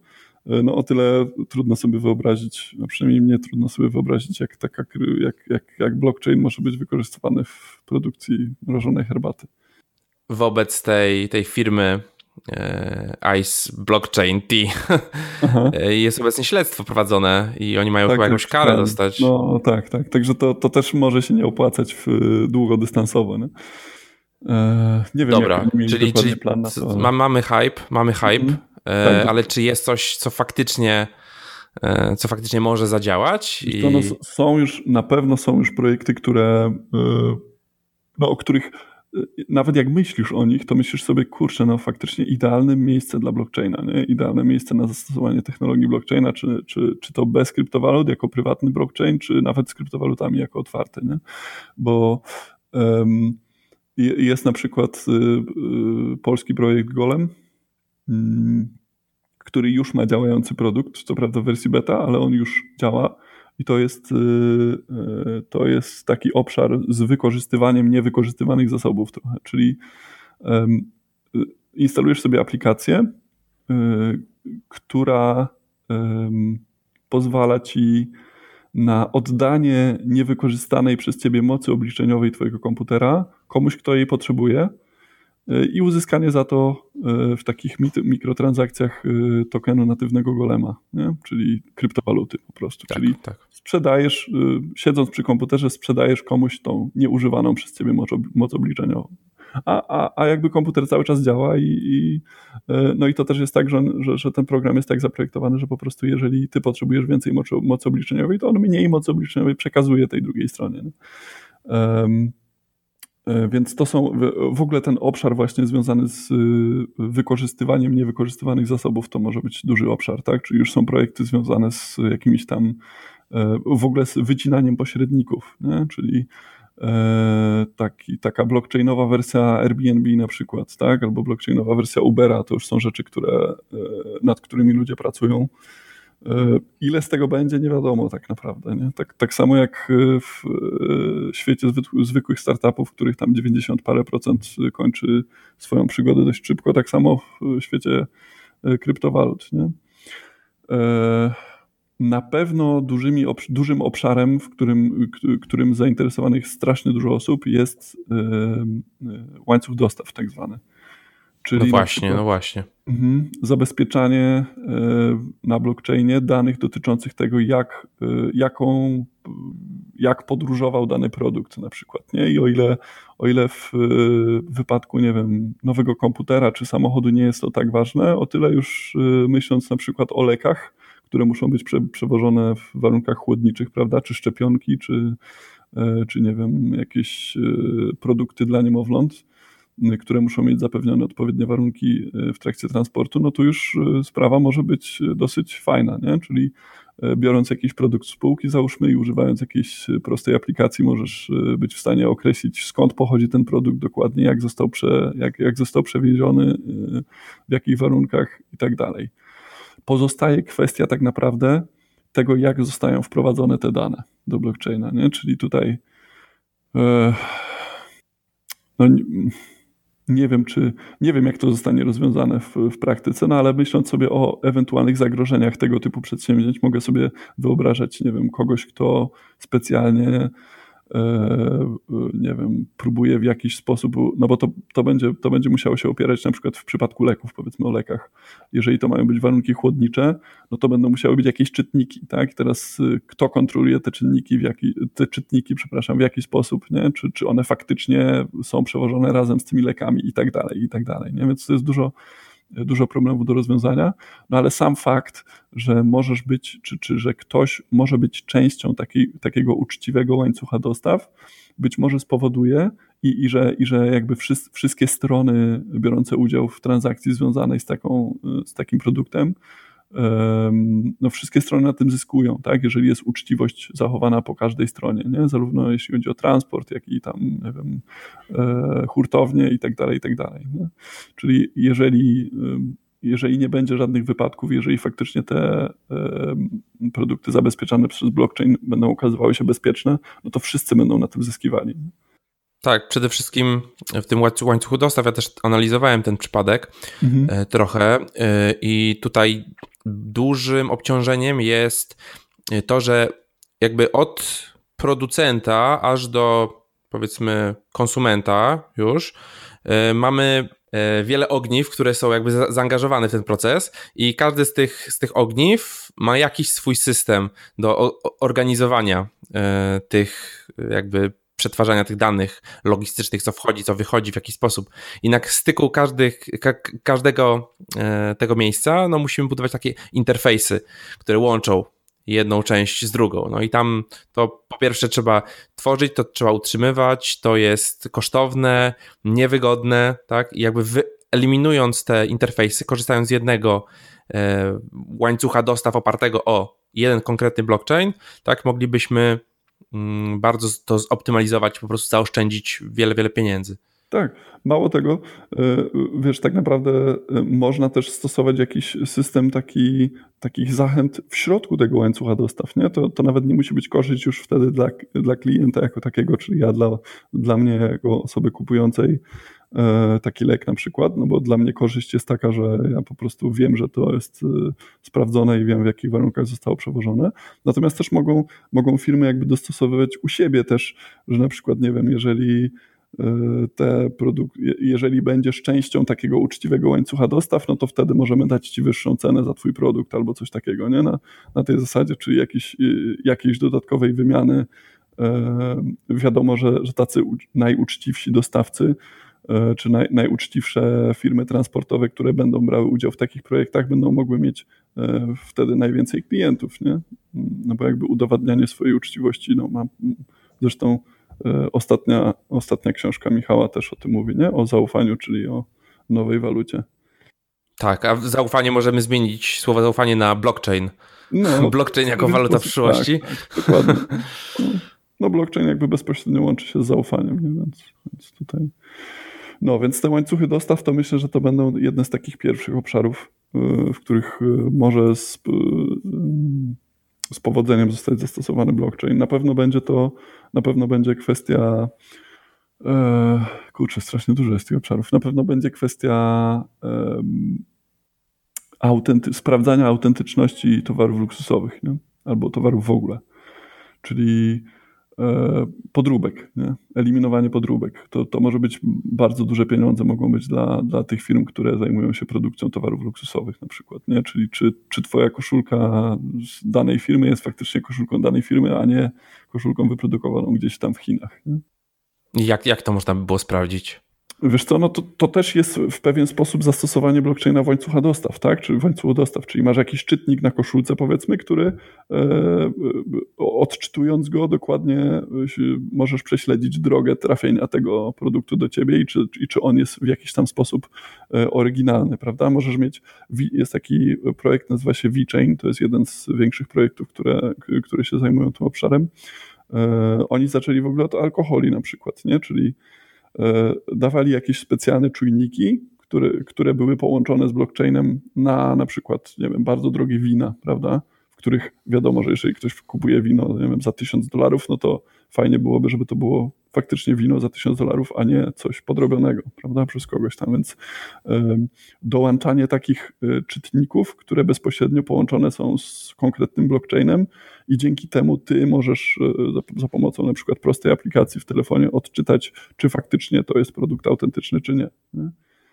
E, więc tego typu sprawy, to, to też myślę, że to będzie duży, dosyć duży rynek. Zaangażowanie w ogóle w internecie, nie? to też jest, to, to jest, to jest masakra, bo, bo to, jest, e, to jest kwestia tego, na czym zarabiają teraz e, no na przykład Facebook, tak, czy Twitter, czy, czy wszystkie te większe social media.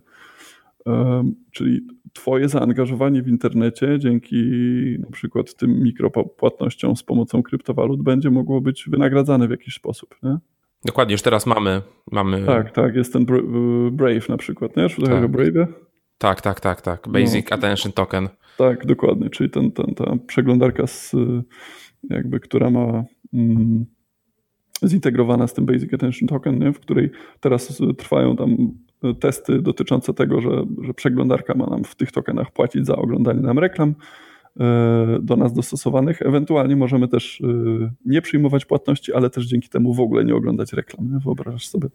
Tak, przy czym teraz słyszałem o, o takim nowym projekcie, który troszeczkę działa na podobnych zasadach, ale jakby oni stwierdzili, że no ludzie się nie przestawią na nową przeglądarkę. Część ludzi się może przestawi, ale jakby większość zostanie na tych swoich Firefoxach, Chromach, operach. Nie, myślę, że to, myślę, że to tak trochę naciągane może być. No, przy czym oni... Firefox też kiedyś zaczynał, prawda? Nie, no jasne. Przy czym oni robią podobną rzecz w formie no. pluginów do przeglądarki. Aha, okej. Okay. No tak. to, to też ciekawe. No.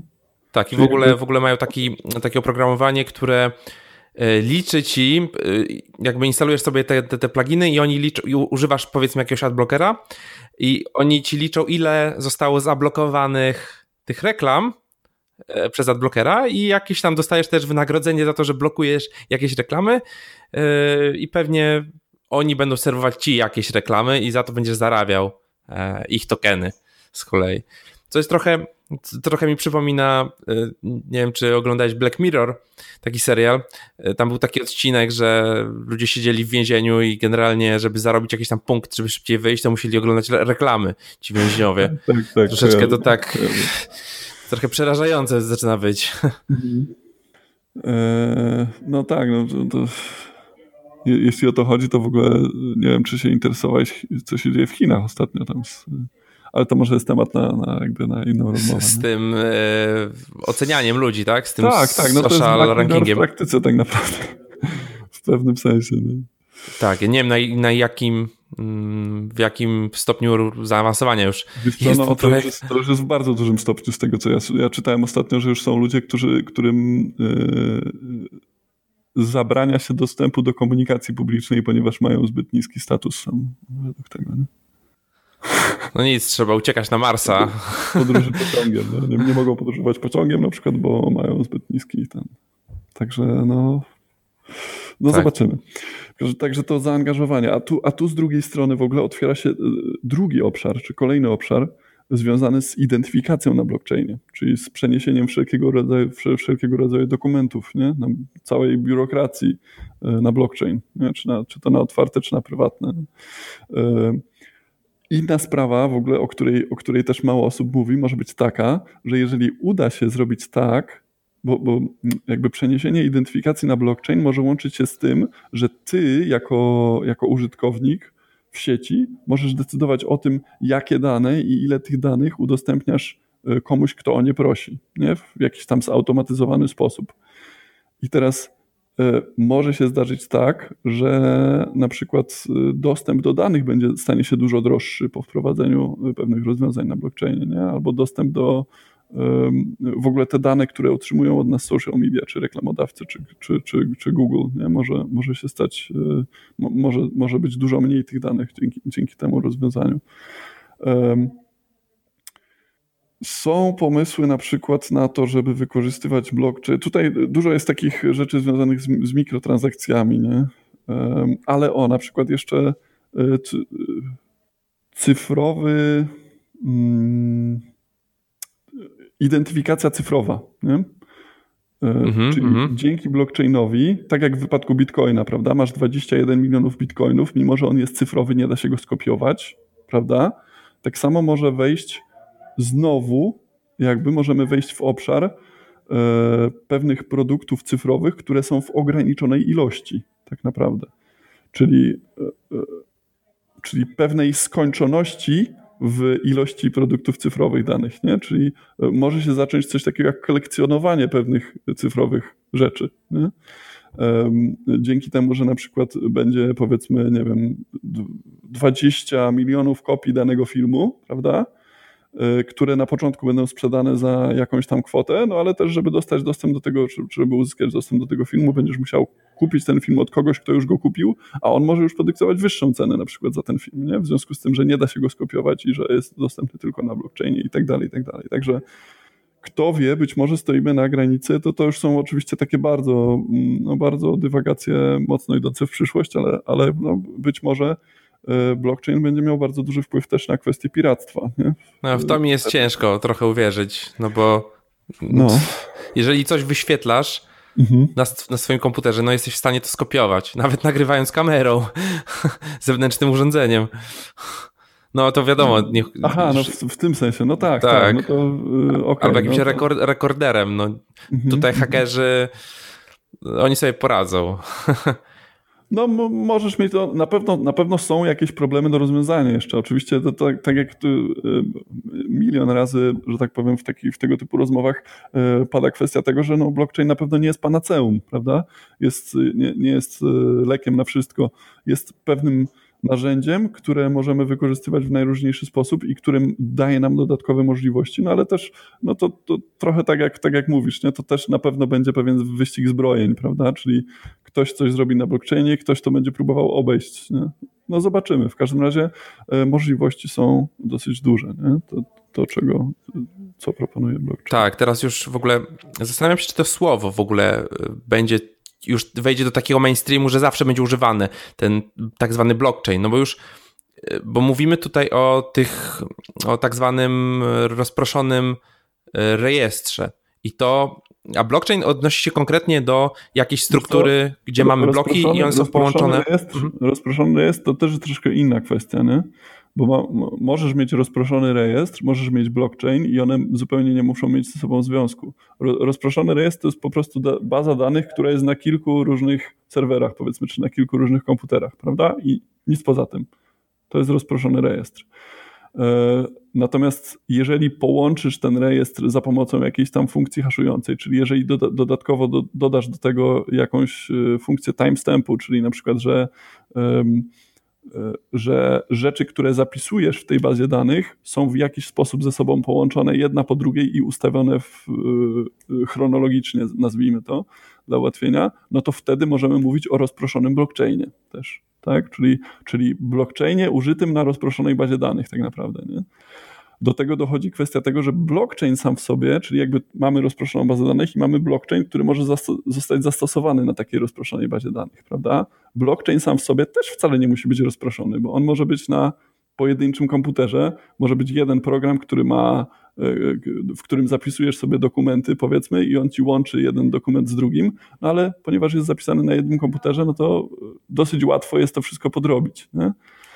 Blockchain dlatego, za, za, dlatego zyskał w ogóle jaką, jakikolwiek rozgłos, ponieważ no ten, ta osoba bądź grupa osób zwana Satoshi Nakamoto zastosował ją w sposób, czy zastosował ją na rozproszonej bazie danych, ten blockchain, prawda? A do tego połączył to, to wszystko takim, taką gamifikacją, czy takim systemem zachęt i kar związanym z tym, żeby Y, nie starać się podrabiać tam tych rzeczy na blockchainie, tak? W związku z czym są górnicy, którzy dostają wynagrodzenie za to, żeby trzymać tą, tą rozproszoną bazę danych na blockchainie, znaczy rozproszoną bazę danych, w której y, y, też zaaplikowany jest blockchain, żeby, żeby jakby cała ta baza danych się zgadzała cały czas. Nie? Tak, tak, oczywiście. To, co ja chciałem powiedzieć, to chodziło mi o to, że blockchain to jest powiedzmy w, w takim wolnym tłumaczeniu łańcuch bloków. A łańcuch to jest jakby sekwencja jakichś elementów, tak? Czyli tu mamy łańcuch bloków, to jest sekwencja następujących po sobie e, bloków. I to jest ok. Tutaj jakby e, mamy te funkcje haszujące, jakby to zabezpieczenie kryptograficzne, ale w tym momencie już mamy e, powiedzmy blockchainy, takie jak na przykład IOTA czy Nano, gdzie ta struktura jest trochę inna. Struktura w IOTie to jest tak zwany ten tangle, tak? gdzie to jest bardziej przypomina taką strukturę drzewiastą. Czyli już tutaj nie mamy, nie mamy de facto łańcucha, tylko bardziej coś w formie, formie drzewa. Albo w, w Nano, też ostatnio słuchałem podcastu z twórcą tego, tego, tego rozwiązania i tam jakby każda nowa transakcja jest dopisywana oddzielnie w oddzielnym bloku, czyli jakby grupa transakcji nie jest zapisywana w jednym bloku, tylko każdy jakby jakoś dopisuje swój blok w, nie na końcu, tylko w formie takiej bardziej drzewiastej struktury. Mhm. To jest e. to, te rozwiązania, z których korzysta i Nano i, i, e, i IOTA, to, to jest tak zwany DAG, czyli Directed Acyclic Graph.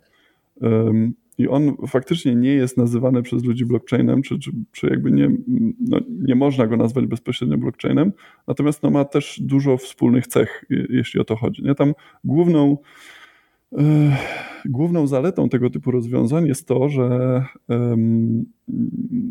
Szybkość na pewno.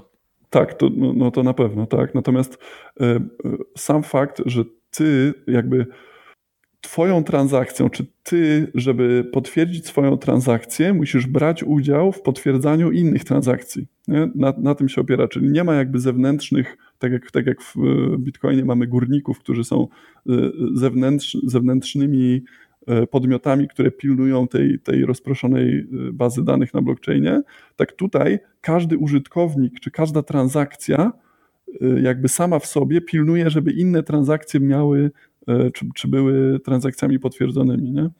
No ale to nie wiem, czy chcemy wchodzić w aż tak technicznie. No tak, to taka, taka dygresja była. W każdym razie, tak, w każdym razie jest, jest o tyle, jest o tyle to, się, to się mówi o tak zwanej poziomej skalowalności, nie? Czyli, czyli DAG, czy ten Directed Acyclic Graph proponuje coś, co się nazywa poziomą skalowalnością, czyli faktycznie tutaj nie, nie musisz jakby, on, on się tak ten, to pięknie widać, jak się, jak się na przykład weźmie jakąś e, graficzną prezent, reprezentację e, IOTy. Widać, że on tak e, kolejne dochodzące transakcje powodują łączenie się z poprzednimi transakcjami i on się tak w poprzek roz, roz, rozszerza bardzo ładnie. Nie? To świetnie to wygląda, można sobie to, można sobie to zobaczyć. No, no ale, ale tak, wracając, wracając do. No wracając do meritum, o czym mówiliśmy. Bo już, do, już, do meritum, no cały czas o zastosowaniach. O zastosowaniach, aha. To, to dodajmy jeszcze, jeszcze dwa zastosowania, bo tak to możemy sobie, wiesz, tutaj godzinami no, no, dwagować. No, tak, tak, to jest... Y, no tutaj jeszcze bardzo ciekawą, bardzo ciekawym zastosowaniem na pewno są, y, nad którym pracują ludzie, są rynki predykcyjne. E, czyli e, no jakiś tam, w jakiś sposób wykorzystanie inteligencji tłumu do tego, żeby przewidywać jakieś tam e, jakieś wydarzenia. Związane też, a, a jest to bezpośrednio połączone z kryptowalutami, no bo po prostu w takim, na, na, w danym projekcie, na przykład Augur jest takim projektem, dostajesz wynagrodzenie za jakieś tam dobre, dobrze przewidziane wypadki, nie? Można się tam zakładać też na tym tym o, o, jakieś, o jakieś rzeczy. Także rynki, rynki predykcyjne, czyli to wykorzystywanie takiego, takiego, e, takiej inteligencji tłumu z, no z jakimś rodzajem e, wynagrodzenia też z pomocą kryptowalut. E, wszystkie rzeczy związane z tak naprawdę z pomijaniem pośredników. Nie? Ja w ogóle do tej prezentacji, o której mówiłeś, przy, przygotowując się do tej prezentacji, znalazłem bardzo taki, taki projekt, który miał być właściwie zabawny, a okazało się, że faktycznie rozwiązuje jakiś konkretny problem, czyli Chain. Nie wiem, czy słyszałeś o Chain? Nie, nie słyszałem. Chain to jest taki e, projekt, e, w którym no i tak, na ile politycznie poprawny muszę być teraz e, dostarczyciele usług, znaczy treści erotycznych w internecie, o może tak to nazwijmy, e, czy, czy ludzie pracujący w e, branży mm, erotycznej na chwilę obecną najczęściej do, do tego, żeby publikować swoje filmiki albo jakieś tam swoje, swoje rzeczy, używają e, no też takich Specjalistycznych serwisów. Tak, tak, dokładnie. Typu Pornhub na przykład, prawda? Tak. No i tak. teraz Porn, Pornhub no, ma bardzo duże marże w związku z tym, nie? Y, więc do, do, te, te, gwiazdy sceny erotycznej wymyśliły sobie, że oni mogą wykorzystać blockchain do tego, żeby pomijać Pornhuba. Czyli będą publikowali treści i stworzą własną kryptowalutę i w tej kryptowalucie będzie można za te treści płacić z pomocą takiego serwisu, który oni po prostu wygenerują. Nie? E, no więc jest to jakieś, oczywiście tutaj no, nie mówię, że, to, że ten projekt w ogóle zyska na wartości albo, nie wiem, przetrwa albo cokolwiek. Zresztą tak naprawdę większość tych projektów jest wielką niewiadomą na chwilę obecną. No ale jest to próba rozwiązania jakiegoś konkretnego problemu z pomocą blockchaina, prawda, i kryptowaluty. No ta, wiesz, ta branża E, tak jak mówiłeś, erotyczna, ona jest takim katalizatorem technologicznym. Na mhm. przykład pod względem adopcji e, okularów VR, tak, w wirtualnej rzeczywistości. Na przykład, tak, na przykład, dokładnie. Tak, e, tak. Albo samych kryptowalut, bo przecież jest Pornhub sam sobie był jednym z pierwszych serwisów takich, który zaczął przyjmować kryptowaluty, nie? Za jakieś tam konkretne za, za tam konta premium i tak dalej. Tak, to jest, to jest, to jest bardzo bardzo ciekawe, że mhm. taka branża jest bardziej mm, lepiej adoptuje nowe technologie. Tak, tak. Ja jeszcze, e, no to, taki, to są takie już górnolotne pomysły typu medycyna na blockchainie, mhm. gdzie po prostu mamy wszystkie informacje o wszystkich chorobach, wszystkich, e, o wszystkich swoich dolegliwościach, jeszcze ułożone w naturalnej, chronologicznej mhm. e, jakby formie mhm. Mm, gdzie po prostu trafiamy gdziekolwiek na świecie do, do szpitala czy, czy do lekarza i on mhm. się łączy z tym, z tym blockchainem, my podajemy mu, czy dajemy mu dostęp tymczasowy do, do tych danych, tak, i, mm, i on ma po prostu całą historię choroby od naszego urodzenia, wszystkie informacje o nas jakby w mhm. zabezpieczonej kryptograficznie formie, niezmienne, i tak dalej, ale zastanawiam się, czy to w ogóle jest realne. To jest, y, no to jest y, tutaj też kwestia tego, że, że no to jest jakby trochę pod obszar tego obszaru o identyfikacji, o którym rozmawialiśmy, nie? Bo, no bo są już y, też takie projekty, które jakby całą twoją identyfikację łącznie z, nie wiem, z dowodem osobistym, paszportem, czy, czy na przykład wiem, certyfikatami ze szkół czy uniwersytetów mają zamiar, czy chciałyby przenieść na blockchain. No ale teraz też pozostaje kwestia tak naprawdę wprowadzania danych do blockchaina. No, tak samo jak w tym łańcuchu dostaw, no bo wyobraźmy sobie sytuację, w której jakiś lekarz w którymś momencie twojej, yy, twojego życia pomylił się w diagnozie, prawda? No bo lekarze też nie są nieomylni. Nie? Więc yy, i, wprowadził te dane do blockchaina i teraz dla wszystkich na świecie jesteś cukrzykiem na przykład, pomimo, że tak naprawdę nie jesteś cukrzykiem, nie? Więc no to są y, problemy, które naturalnie pojawiają się w, w tego typu sytuacjach.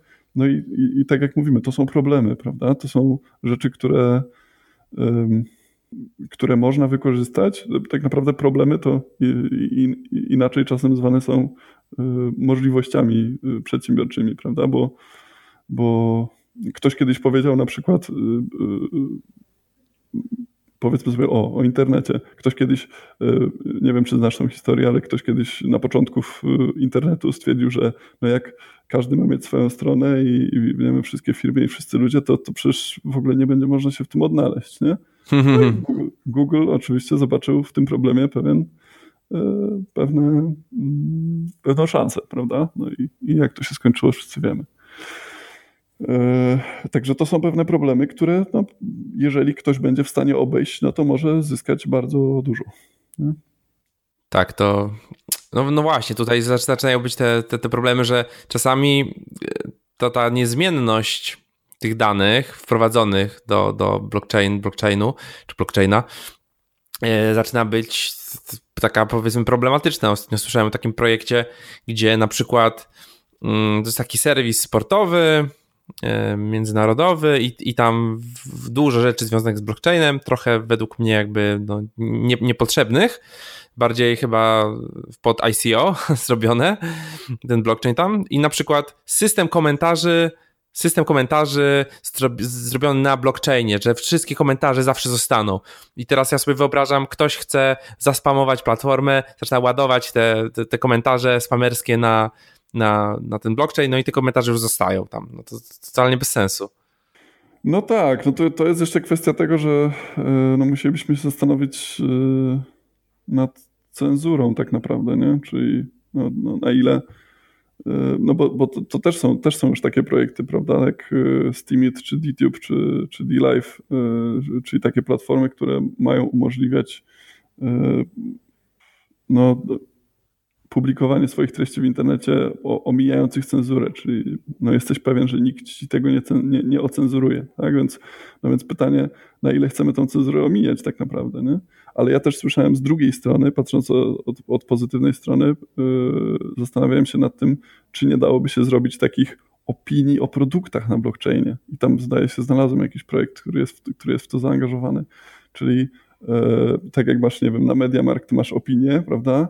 E, napisane i połowa z nich to, to są jakieś boty albo, albo opinie wpisane przez, e, przez tych, którzy sprzedają ten, ten produkt dany, nie? To, to, to z drugiej strony zobacz, gdyby dało się jakoś w jakimś stopniu weryfikować, kto i kto wpisuje te, te projekty i jak to jest robione, to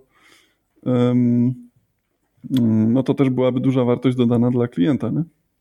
Tak, no chyba, że konkurencja chciałaby zniszczyć twój produkt i zaczęłaby, przekupiłaby no ludzi, którzy by pisali... Czyli, czyli, zobacz, zobacz, że kolej, a o tym nie pomyślałem, widzisz sam. Także y, znajdujemy kolejne problemy, w których y, okazuje się, że blockchain nie jest y, panaceum na wszystko, czy nie jest, nie jest y, lekarstwem na wszystko, ale kolejnym narzędziem. Prawda? No i teraz kolejne problemy, które ktoś być może rozwiąże, a być może nie. No właśnie, a jakie widzisz zagrożenia związane z blockchainem? No, hype jest jednym z takich zagrożeń, nie? bo jeżeli się ludziom przeje tak naprawdę y, blockchain jako taki, czy kryptowaluty jako takie, to może się okazać, że w którymś momencie um, ludzie przestaną się tym interesować, bo stwierdzą, że o, teraz wszystko na blockchainie, a to um, może, nie wiem. Um, chociaż nie, nie.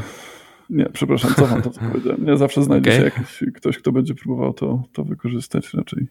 Wiesz co, no, y, głównymi zagrożeniami tak naprawdę, jeśli, jeśli chodzi o, o, o blockchain w tej chwili, bo mówimy o blockchainie, rozumiem, tak? Nie o kryptowalutach.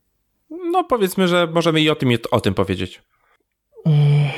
Jeśli chodzi o kryptowaluty, no to y, tak naprawdę jest to, głównym zagrożeniem jest to, że to wciąż jest nowa technologia, i że to wciąż są, jest jeden wielki społeczno-ekonomiczny eksperyment. Prawda? Bo cały czas jeszcze nie ma regulacji związanych z kryptowalutami, cały czas jeszcze nie wiemy, e, na ile one będą regulowane, czy w ogóle, czy w którymś momencie cały świat nie stwierdzi, że to jednak bez sensu, że jest Bitcoin i że trzeba go zniszczyć w jakiś sposób i nie zacznie się na całym świecie taka, e, taka jazda, jak, jak, jak mają teraz Wenezuelczycy na przykład. Nie? E, bo powiedzmy, nie wiem, Stany Zjednoczone poczują zagrożenie dla, dolara, dla dolara i, i co wtedy? Um, także to jest, to jest duże, duże zagrożenie. Dużym zagrożeniem jest, są um, jest trochę taka ludzka nieodpowiedzialność, nie? czyli no, to jest jednak y, po, kryptowaluty, na przykład Bitcoin, prawda, daje nam y, w końcu odpowiedzialność za nasze własne pieniądze. Tak? Ale no z tym też łączy się to, że jeżeli my zrobimy jakiś błąd, no to tak jak mówiłeś, zapisane to na blockchainie już nie ma odwrotu, prawda? Więc jeżeli my przelewając bitcoina zrobimy, zrobimy um, nie wiem, błąd wpisując adres bitcoinowy, na który chcemy go przelać i on się, i ta transakcja przeleje się na zupełnie inny adres niż chcieliśmy, no to straciliśmy te pieniądze prawda? Chyba, że przekonamy właściciela tego adresu do tego, żeby nam je oddał, no ale to też... Yy, no jak tego właściciela w ogóle znaleźć? Mamy tylko adres. No to tam, to jakoś, jakoś tam myślę bylibyśmy w stanie zrobić, natomiast... NSA, natomiast... trzeba się skontaktować, oni wiedzą.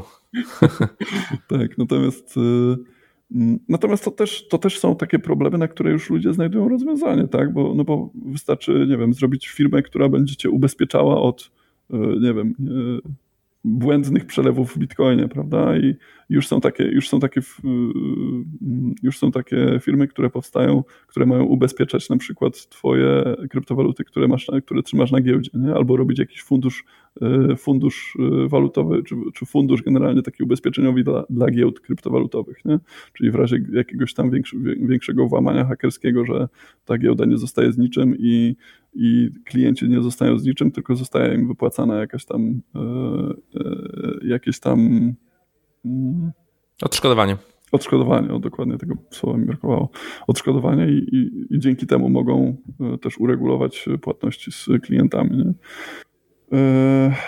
Zagrożenie to, to, bardzo często w tym przypadku mówimy też o ataku 51%, nie? ale to jest takie zagrożenie trochę wyssane z palca szczególnie jeśli chodzi o takie większe projekty, no bo to trzeba się, nie wiem, nie wiem jaką trzeba by było mieć moc obliczeniową w tej chwili i jakie środki, żeby zagrozić w ogóle sieci Bitcoina. E, jeśli chodzi o atak 51%. E, natomiast na pewno młode jakieś projekty są na to narażone, czyli takie młode projekty e, oparte głównie na proof of work, mogą, i to, i to zresztą było udowadniane w przeszłości też yy, niedawno, i już nie pamiętam jakiego projektu to dotyczyło, to był chyba Bitcoin Gold, zdaje się, miał taki yy, atak 51%, ze względu na to, że miał jeszcze niezbyt rozbudowaną taką sieć górników i nie, nie, niewiele tych nodów ktoś po prostu przekierował swoją dużą moc obliczeniową na Bitcoin Gold i, i tam zaczął mieszać w tych, wydawać podwójnie do Bitcoin Gold. Um, Także to może być zagrożenie, ale to tak jak mówię, to raczej, raczej e, dotyczące młodych projektów. A co myślisz o zagrożeniu związanym z e, ogromnym zapotrzebowaniem na energię elektryczną i tak zwanym śladzie węglowym mhm. i tak dalej?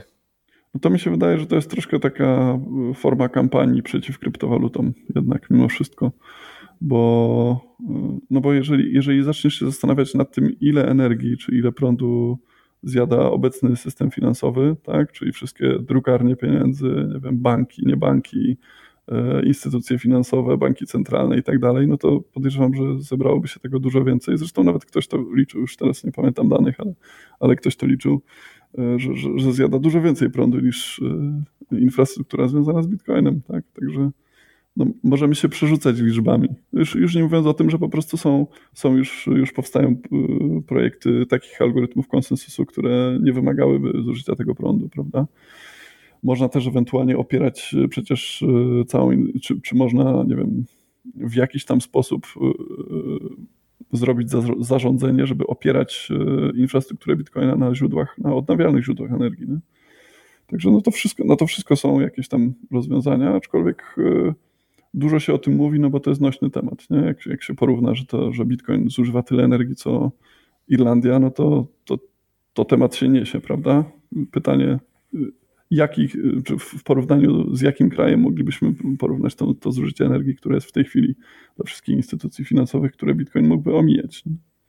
Ja słyszałem ostatnio taką, taką teorię, e, że właśnie sieć Bitcoina jest idealnym, no bo sieć y, jako zbiór tych wszystkich komputerów y, przetwarzających w jakiś tam, w jakiś tam sposób jedną, y, jedną jakby konkret, konkretną rzecz jest idealnym takim miejscem do, do rozwoju algorytmów machine learningu, tak, deep learningu i sztucznej inteligencji, no bo obecnie sieć Bitcoina jest wielokrotnie szybsza niż najszybsze superkomputery pojedyncze mm. świata. Tak, tak, zgadza się. Zastanawiam się, czy tutaj w, w tą stronę e, to pójdzie. Myślę, że to jest ciekawe rozwiązanie. Czyli takie, jakby tak jak mówiliśmy o Golemie, że wypożyczamy moc obliczeniową, no to możemy sobie wy, wypożyczyć taką moc obliczeniową do, e, do tworzenia no, ogromnych mm, jakby zbiorów danych e, i algorytmów machine, machine learningowych. Mhm możemy sobie wyobrazić sytuację tak naprawdę, e, w której, czy moglibyśmy sobie wyobrazić, jeżeli już tak dywagujemy o przyszłości, wyobrazić sytuację, w której jednak w którymś momencie społeczność bitcoinowa e, dochodzi do wniosku, że lepiej byłoby przejść na taki algorytm konsensusu, który nie zużywa energii. No i teraz co z, wszystkimi tymi koparkami, prawda? Co, no właśnie. Z całą tą infrastrukturą. Między innymi dlatego, że tyle osób i tyle pieniędzy już zostało zaangażowanych w to, to, i że oni też muszą się na to zgodzić, prawda? Bo pamiętajmy, że to nie jest tak, że jedna osoba sobie mówi, a dobra, to przechodzimy na proof of stake na przykład, prawda? Tylko to cała sieć musi się na to zgodzić. No to, to, to jest, szczególnie jeśli chodzi o Bitcoina, to w tej chwili jest y, model raczej y, nie mm, no nie do zrobienia, tak? Czyli to, to, to, raczej jest już nie do zrobienia. Natomiast myślę, że jakieś zmiany związane na przykład z, ze źródłem tej, tej energii, czy, czy, której używa ta cała infrastruktura, jak najbardziej mogłyby być na miejscu. Tym bardziej, że cały tak naprawdę świat y, energetyczny zmierza w kierunku y, no, przejścia na jakieś tam odnawialne albo przynajmniej ekologiczne źródła energii. No, dobrze by było żeby cały, cały świat do tego zmierzał i wszystkie wiesz, Myślę, że firmy lobbujące. No, myślę, że prędzej czy później to, to tak jest. To musi znaleźć się jeden taki szaleniec, widzisz, jak, jak na przykład Elon Musk w wypadku samochodów spalinowych, prawda, który, który pociągnie temat i, i w jakiś tam sposób w jakiś tam sposób zadziała w tym kierunku. Są też swoją drogą takie projekty kryptowalutowe, które mm, opierają swoją ekonomię tokena na wymianie energii elektrycznej y, wśród mikrodostawców, nie? takich na przykład opartych o zieloną energię. Jest y, Power projekt, Ledger. Tak, dokładnie, no, na przykład. Nie? I tam, I tam y, w Power Ledgerze na przykład możesz sobie zaznaczać dokładnie, że chcesz na przykład, żeby te, ta energia, którą kupujesz, była tylko i wyłącznie ze źródeł odnawialnych. Nie? No właśnie, jest też, ja mam nadzieję, że właśnie cały, ca, całe to zapotrzebowanie na energię elektryczną będzie takim katalizatorem do tego, żeby właśnie tych źródeł e, no. odnawialnej energii było, było coraz więcej. Mhm. Teraz na przykład. E, Zresztą, przepraszam, mhm. że ci wejdę w słowo. No, no. E, tak naprawdę wszyscy najwięksi, wszyscy najwięksi, wszystkie największe kopalnie kryptowalutowe, no, starają się mieć koszty uzyskania energii jak najniższe, prawda? No, nie ma chyba niższych kosztów uzyskania energii niż darmowe. No, oczywiście no jest tam, są koszty związane z, z infrastrukturą, nie? ale też między innymi dlatego na przykład Islandia jest takim bardzo popularnym celem dla kopalni kryptowalutowych, tak? ze względu na e, tanie odnawialne źródła energii i no i też naturalne zimno, które tam występuje, nie? które może chłodzić od razu powietrze e, te koparki. No ale dobra, no to już, już odchodzimy od tematu. Także ja, no ja właśnie... też mam, ja też mam taką nadzieję, że to będzie katalizator do, do pewnych zmian, być może. E, tak, teraz e, właśnie w e, północnej Afryce będzie, mm, będą, będzie budowana ogromna farma wiatrowa napędzająca mhm. kopalnie bitcoinowe. A to ciekawe, tak, że wiatrowa, a nie słoneczna. Tak, tak, wiatrowa, wiatraki będą, no będą, będą stawały. Naturalnym dla mnie połączeniem jest, że jak Afryka to słońce, nie? Ale no właśnie.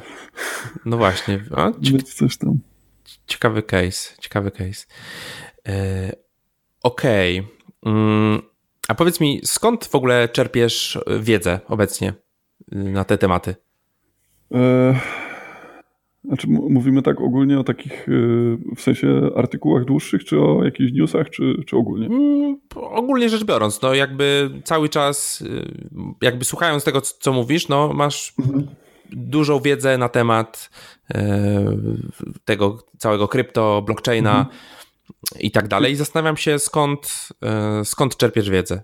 Pierwszym, pierwszym takim e, źródłem, z którego, do, do, którego się zawsze odnoszę, i to jest tak, że to sobie codziennie coś tam sprawdzam, to jest krypto Twitter, czyli e, no po prostu na koncie mam, mam, obserwuję bardzo dużo ludzi, takich znanych ludzi związanych z, e, ze światem kryptowalut i, i technologii blockchain, no i tam oni bardzo często albo wrzucają bardzo wartościowe artykuły, albo nie wiem, jakieś komentarze, albo jakieś obserwacje, albo jakieś e, e, swoje zdanie na jakiś tam temat, które można skonfrontować z, ze zdaniem innego znanego, innej znanej osobistości, też skrypto, który się zaraz odzywa w dyskusji, nie? więc to jest bardzo fajne źródło wiedzy.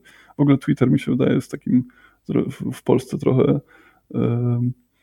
trochę no takim po macoszemu traktowane jest, natomiast Natomiast jeśli chodzi o, o, o krypto, oczywiście no, większość tych, tych y, źródeł jest po angielsku.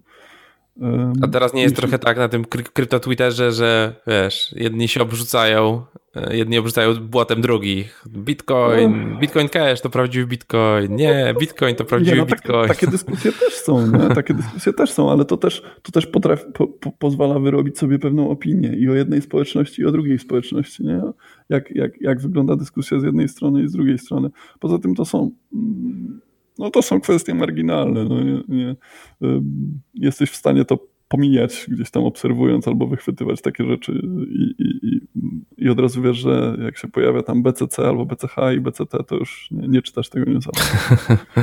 to będzie coś głupiego. No właśnie, może będzie hard fork Bitcoina na, e, ze zmianą algorytmu konsensusu. to by było no, ciekawe. No, no tak, no. Znaczy ja wątpię. Bitcoin stake. No nie wiem, zobaczymy, no zobaczymy. Natomiast no, sam hardfork jakby nie jest jeszcze niczym nowym, nie? Bo tam hardforki to się zdarzają średnio raz w tygodniu tak naprawdę, jeśli chodzi o Bitcoina. Pytanie tak naprawdę, gdzie pójdzie większość sieci? No bo jeżeli większość sieci zostanie przy, przy proof of work, no to, to taki hardfork sobie poistnieje z tydzień albo dwa i No tak, no tak, tak, tak, tak, tak. Okej, okay, czyli mamy krypt, krypt Twittera. Co jeszcze? Mhm. E, Medium. E, Medium jest, jest takim źródłem, w, w, którym są po prostu długie, długie, wartościowe artykuły.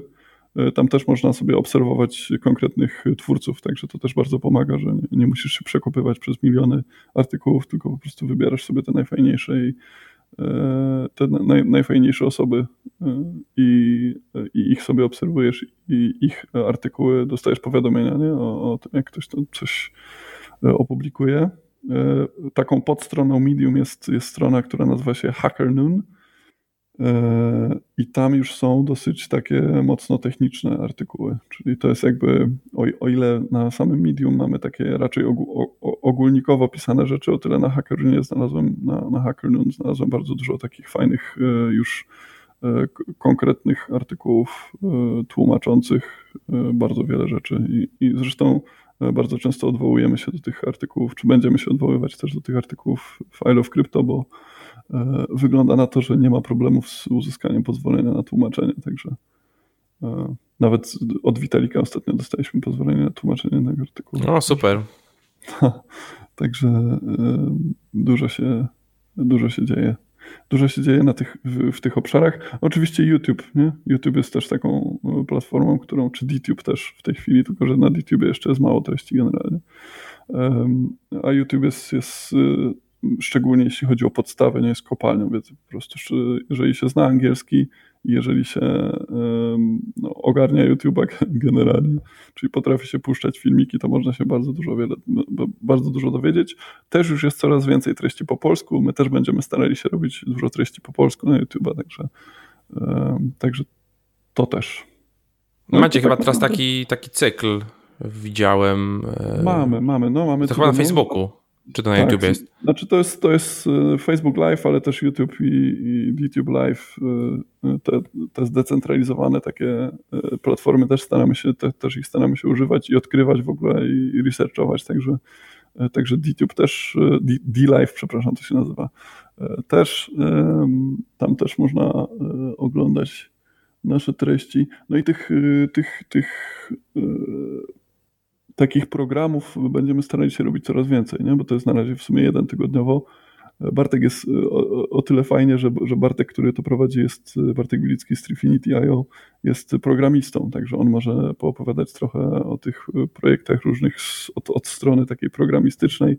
Teraz się zastanawiam w ogóle, czy nie, czy nie uderzyć w ogóle do, do takiego grona programistów i czy nie zacząć robić jakichś takich krótkich filmików na temat tego, jak tworzyć swoje pierwsze smart kontrakty na różnych platformach i tak dalej. Więc mm, no, to też może być e, fajna rzecz. No, a, a będziemy starali się robić jakieś. Ja, ja już się zastanawiam też nad wypuszczeniem jakiegoś takiego cyklu który by w prosty sposób e, tłumaczył te, te podstawowe zagadnienia, nie? typu jakieś tam, nie wiem, żebyśmy sobie w takich 20 film, 20-minutowych filmikach e, tłumaczyli na przykład, co to jest proof of work, co to jest proof of stake, czym się różni proof of stake na przykład od Byzantine Fault Tolerance i tak dalej, i tak dalej, nie?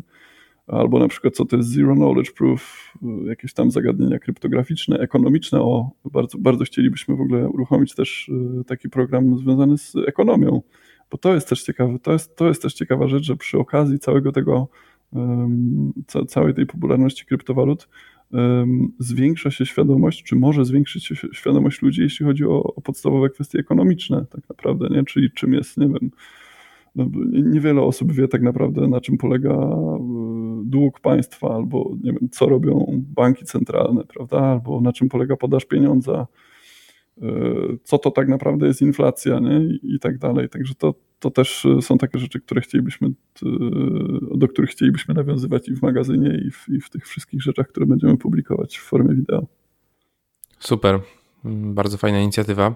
A powiedz mi jeszcze, już tak zbliżając się ku końcowi, E, co zrobić, żeby taki szary Kowalski e, zaczął w ogóle dostrzegać ten cały świat, bo to, to jest trochę tak, że my żyjemy no, w takiej powiedzmy bańce, już nie mówię o bańce spekulacyjnej, ale takiej no, no. bańce, wiesz, e, towarzystwa wzajemnej adoracji, wszyscy tu wiemy o co chodzi, e, wiesz, robimy sobie, sobie wywiady, wydajemy magazyn, nagrywamy filmiki, ale to jakby jest dosyć jednak hermetyczne grono. Wyjdziesz na ulicę, zaczniesz ludzi pytać mhm. i się okaże, że większość ludzi nie ma zielonego pojęcia. Okej, okay, może bitcoin, tak? Czy kryptowaluty, mhm. bo nie wiem, w telewizji widziało albo jakąś reklamę, albo, ale coś, albo coś.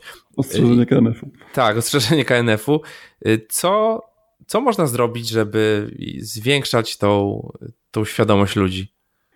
E, wiesz co, no, no tak naprawdę tak naprawdę poza rozmową, czy poza, po, poza jakimś tam promowaniem, czy ewangelizacją wśród znajomych, czy, czy, na, czy to na Facebooku, czy, czy wśród znajomych takich bezpośrednich, no to niewiele jest takich, y, takich rzeczy. Oczywiście każdy, ja, ja w ogóle gorąco zachęcam, bo um, my wpadliśmy na pomysł też, bo, bo to też jest jakby nasz cel, nie? żeby w jakiś tam sposób edukować y, polską społeczność, czy, czy w ogóle Polaków na, na temat kryptowalut i blockchaina. Y, Między innymi też dlatego dużo treści w pierwszym numerze Aerów Crypto y, skupiliśmy na takich podstawowych rzeczach, nie? czyli czym jest blockchain, ale takim bardzo podstawowym językiem używającym nie wiem, porównań do kartek i tak dalej. Nie? Bardzo fajny artykuł Mohita Mamori, który będzie w pierwszym numerze. Chcieliśmy, żeby ten pierwszy numer, tak jak mówisz, żeby, żeby, to, żeby to był taki magazyn, który na przykład ty jako osoba, która już zna się na, no, troszkę na, na kryptowalutach i blockchainie i zna ten obszar i tak jak mówisz, y, udziela się w tym obszarze, żebyś ty znalazł tam jakieś tam wartościowe dla siebie treści, ale też żeby, żebyś mógł dać magazyn komuś i powiedzieć, słuchaj stary, jak nie wiesz, co to jest Bitcoin, albo jak nie wiesz, na czym polega ten cały hype związany z blockchainem, to weź sobie przewertuj tutaj kilka tych artykułów i one ci uświadomią, nie? E, co, e, no, no, z czym to tak naprawdę się wiąże, a być może, no być może kogoś to przekona, jedną czy drugą czy trzecią osobę. Nie? Jednym z takich moich ulubionych trików na ewangelizację jest po prostu pytanie o, pytanie o, o, o to, czy przyjmuje ktoś kryptowaluty, nie? No, gdzieś tam w sklepie, czy u fryzjera na przykład, czy w taksówce. o, ciekawe. No, no, no, bo to jest, jest tak, ostatnio siedziałem u, u fryzjera właśnie mojego i, i, i, on mi w ogóle podsunął taki pomysł, będzie też w drugim numerze taki artykuł, jak jakieś takie mikro przedsiębiorstwa mogą przyjmować e, e, płatności w kryptowalutach, nie? Um, czy jakie są na to sposoby i, i tak się, się, się, znaczy siedzę tam u niego i, i rozmawiamy, rozmawiamy i on mówi, no, że dobra, że to już za, że tam załatwione, i że koniec. Ja mówię, czy mogę zapłacić w bitcoinie? On mówi, kurczę, no jesteś chyba trzecią czy czwartą osobą, która się mnie o to pyta. No ja nie, nie wiem za bardzo, nie, nie ten, może jak, jak, jak w ogóle zacząć przyjmować takiego bitcoina, nie? No i się tłumaczy wtedy, nie? że instalujesz sobie aplikację, tu masz swój ten, to są takie podstawowe informacje, jak chcesz więcej informacji, to musisz sobie na, tam popatrzeć na jeden, drugi, trzeci filmik na YouTubie albo poczytać magazyn albo coś. Nie? no to fajnie, ale to Ciekaw jestem, kto go pytał. Jak no, to ale drugi, no, to trzeci. faktycznie jest, jest ja, ja, też byłem zaskoczony nawet, nie? Bo, bo e, rzadko się zdarza, ale to było też w tej e, na górce. Nie? A, okolice, okay. okolice sty, tam początek stycznia jakoś tak. Także, Wtedy e, zwiększyła się jakby bardzo mocno ilość tak. artykułów, w zasadzie w każdym mhm. medium internetowym wtedy ludzie się zaczęli tym interesować. No ja mam takie... Taka, nie, mhm. nie, wiem, czy wiesz, jest, jest, taka, jest takie powiedzenie wśród maklerów, że jeżeli e, w twoim warzywniaku osiedlowym e, zaczyna się mówić o tym, że jest hossa, to znaczy, że trzeba zacząć sprzedawać akcje, bo tak. zaraz to pęknie. Tak, tak. No ja mam wrażenie, że takim dużym mot motywatorem do wejścia dla takich szarych ludzi jest to, że jest chęć szybkiego zysku. No i niestety na ogół to jest wtedy moment, kiedy właśnie trzeba sprzedawać albo, mhm. albo trzymać, bo... To nie, jest, to nie jest tak naprawdę do końca złe, nie? No bo... No nie, nie. Cena przyciąga i wiadomo, że te, te najbardziej... Ja śmiałem się, bo w którymś odcinku właśnie Szczepan z Lechem Wilczyńskim e, o tym mówili, e, tam w śniadaniu z Bitcoinem, um, mówili o tym, że właściwie to Szczepan stwierdził, że on też jest dzieckiem ATH, nie? czyli tego all time high, bo, bo tam zaczął się interesować bitcoinem, kiedy on tam chyba dobił do 1000 dolarów, nie? Czy, czy wcześniej nawet, już nie pamiętam dokładnie, czy podawał jakąś kwotę. W każdym razie no, sporo takich, sporo osób w ogóle z przestrzeni kryptowalut y, zaczyna interesować się tym. No ja zresztą też w momencie, w którym zaczyna się o tym mówić szerzej ze względu na cenę. Nie? E, no ale później też część z tych osób zostaje. Nie? Część, część wiadomo, jak, jak zaczyna się dołek, to sprzedaje i mówi, o Jezu, jakie to głupie, straciłem tyle pieniędzy i tak dalej, ale część zostaje i widzi w tym wartość i, i angażuje się długofalowo nie? W, w cały ruch. Także e, to też nie jest takie do końca złe, że się, że się nam takie bańki zdarzają. Tak, teraz jeszcze fajną rzecz zrobił właśnie InPay, czyli mm. serwis y, właśnie Lecha, mm. bo obniżyli y, minimalną kwotę, za którą możesz sobie kupić, jakby widziałem, do, 10, do 10 zł, czyli możesz sobie wejść wejść na stronę to i kupić. Tak naprawdę przeciętny, przeciętny zakup w sklepie spożywczym, nie? To, to, tak, za 10 zł kryptowalutę i przetestować. No i po prostu jakby nawet założyć, że to 10 zł, czy 15, czy 20 zł jest formą opłaty za jakąś tam lekcję, lekcję mhm. technologii, tak? Zobaczcie, jak działa tak. portfel, nawet, nawet te pieniądze, czy, czy nie musisz na nich zyskać, możesz wszystko stracić, możesz, wiesz, zgubić, e, zgubić te swoje e, seedy, tak, klucze, jakby stracić w ogóle dostęp do tych pieniędzy i jakby się mhm. nau nauczyć, e, z czym to się je i czy to, czy to w ogóle ma jakiś sens, ma jakiś sens, czy nie. No, jest, już coraz więcej też e, takich różnych e, meetupów czy konferencji związanych z krypto, także tam też można się przejść, zobaczyć, pogadać z ludźmi. E, sporo niestety z, ty, z tego typu wydarzeń to na chwilę obecną są takie sprzedażowe sprawy, nie? Typu, że tam jedno, drugie czy trzecie ICO chce się podpromować, w związku z czym są na takich, na takich konferencjach i E, ale też myślę, że coraz więcej, najfajniejsze są w ogóle takie, ja polecam zawsze takie bardzo lokalne i bardzo takie kameralne meetupy, nie? w których naprawdę kilkanaście osób spotyka się po to, żeby pogadać sobie o krypto. To są myślę takie najbardziej wartościowe. Aczkolwiek nie mogę też mówić, bo, bo no my jako I Love Crypto też planujemy w październiku e, dużą konferencję w Warszawie, e, tylko że to, znaczy z, nastawieniem, na biznes, w sumie na wykorzystywanie kryptowalut i blockchaina w biznesie, E, ale też, no też my to też traktujemy jakby od innej strony, bo u nas e, ktoś, nie, nie, nie, można przyjść i po prostu opowiadać o swojej firmie na, na, takiej, na tego typu e, evencie, bo jest, nie wiem czy ty kojarzysz te, bo to, to, to też jest na zasadzie tego, co robi sprawny marketing. Kojarzysz te, te konferencje sprawnego marketingu? Kojarzę, coś kojarzę, no. Generalnie jest system grywalizacji wprowadzony, czyli człowiek, który daje prezentację, e, zarobi tyle, że zarobi w zależności od tego, jak dobra ta prezentacja będzie. Nie? Czyli e, ludzie, którzy oglądają tą, tą e, prezentację za pomocą tam takiej specjalnej aplikacji, mogą głosować na tę prezentację, no i, i pierwsze miejsce otrzymuje największą pierwsze miejsce otrzymuje największe, największe wynagrodzenie, drugie mniejsze trochę i tak dalej, i tak dalej. Nie? Więc A, fajnie. No, im, im bardziej się ktoś przygotuje, tym większa szansa na to, że, że lepiej zarobi. Co już kilka poprzednich edycji tego I Love Marketing, ty, ty, tych, tych konferencji udowodniło, że faktycznie no, działa, nie? bo są, te prezentacje są na bardzo wysokim poziomie i, i taki sam system chcielibyśmy zastosować przy, przy I Love Crypto. Tak, tak, to tam, gdzie Szczepan chciał przekupić za swoje tak. Bentoncoiny. tak, dokładnie, dokładnie tam. Pamiętam, dokładnie. pamiętam tą prezentację. Mhm. Okej, okay, Jacek, e, dzięki, dzięki za rozmowę. E, gdzie cię można znaleźć w sieci? W sensie mnie personalnie? Jako... No, personalnie ciebie, pewnie. Jakby ktoś chciał, wiesz, e, no, no, no, e, się z tobą skontaktować. Najlepiej, najlepiej, albo pisać na, e, jeżeli, jeżeli chodzi o kontakt, no to najlepiej przez redakcję I Love Crypto, czyli albo, albo po prostu jacek.kubiak małpa ilovecrypto.pl Albo ewentualnie, na, na, na, jeśli chodzi o takie sprawy biznesowe, no to na LinkedInie. E, Jacek Kubiak można wyszukać, jest tam redaktor naczelny I Love Crypto. E, ewentualnie przez Messengera na, na, też do strony I Love Crypto jak najbardziej też tam sprawdzam. A jeżeli, a jeżeli jest coś bezpośrednio do mnie, to też tam mnie odsyłają do tego Messengera, więc Dobra, jeszcze może dorzucimy adresy Twoich portfeli, jakby ktoś chciał Ci wysłać jakieś kryptowaluty. Teraz musiałbym podawać te wszystkie cyferki i ten, nie? No, tak, tak. No, no. Nie, no żartuję, żartuję. No, no. E, dobra, dzięki w takim razie za bardzo, bardzo ciekawą rozmowę. E, ja również dziękuję, dla mnie również była bardzo ciekawa. Dzięki, do usłyszenia, trzymaj się, cześć. Cześć.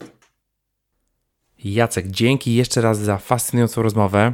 A Tobie, drogi słuchaczu, mam nadzieję, że się podobało i że troszeczkę się zainteresowałeś tematem. Jeżeli wcześniej e, był to temat dla Ciebie obcy, mm, notatki do odcinka znajdziesz mm, pod startupmyway.com łamany na 15. E, tam będą rzeczy, o których mówiliśmy. Przypominam również o rzeczach, o których mówiłem na początku, czyli tak, konkurs, gdzie do wygrania mamy trzy magazyny, trzy pierwsze wydania magazynu I Love Crypto. Co trzeba zrobić? Wejść na Facebooka pod post e, o tym odcinku, udostępnić, polubić i napisać w komentarzu, dlaczego chcesz dostać e, magazyn. Trzy osoby, które napiszą naj, naj, najciekawszą odpowiedź, tak, zostaną wybrane i, e, i dostaną magazyny. Link oczywiście też, też będzie w notatkach, jak również na startupmyway.com łamany na konkurs. A druga rzecz to y, zapraszam do kursu Trzy Poziomy. Y, mamy dla słuchaczy kod rabatowy, który obniża ceny o 20%. Jeżeli masz ochotę sprawdzić, co to w ogóle jest i skorzystać z kodu, to zapraszam na startupmyway.com łamany na trzy poziomy. Dzięki serdecznie za uwagę. Mam nadzieję, że Ci się podobało. Mam nadzieję, że ten podcast daje Ci wartość. Dzięki. Do usłyszenia. Cześć.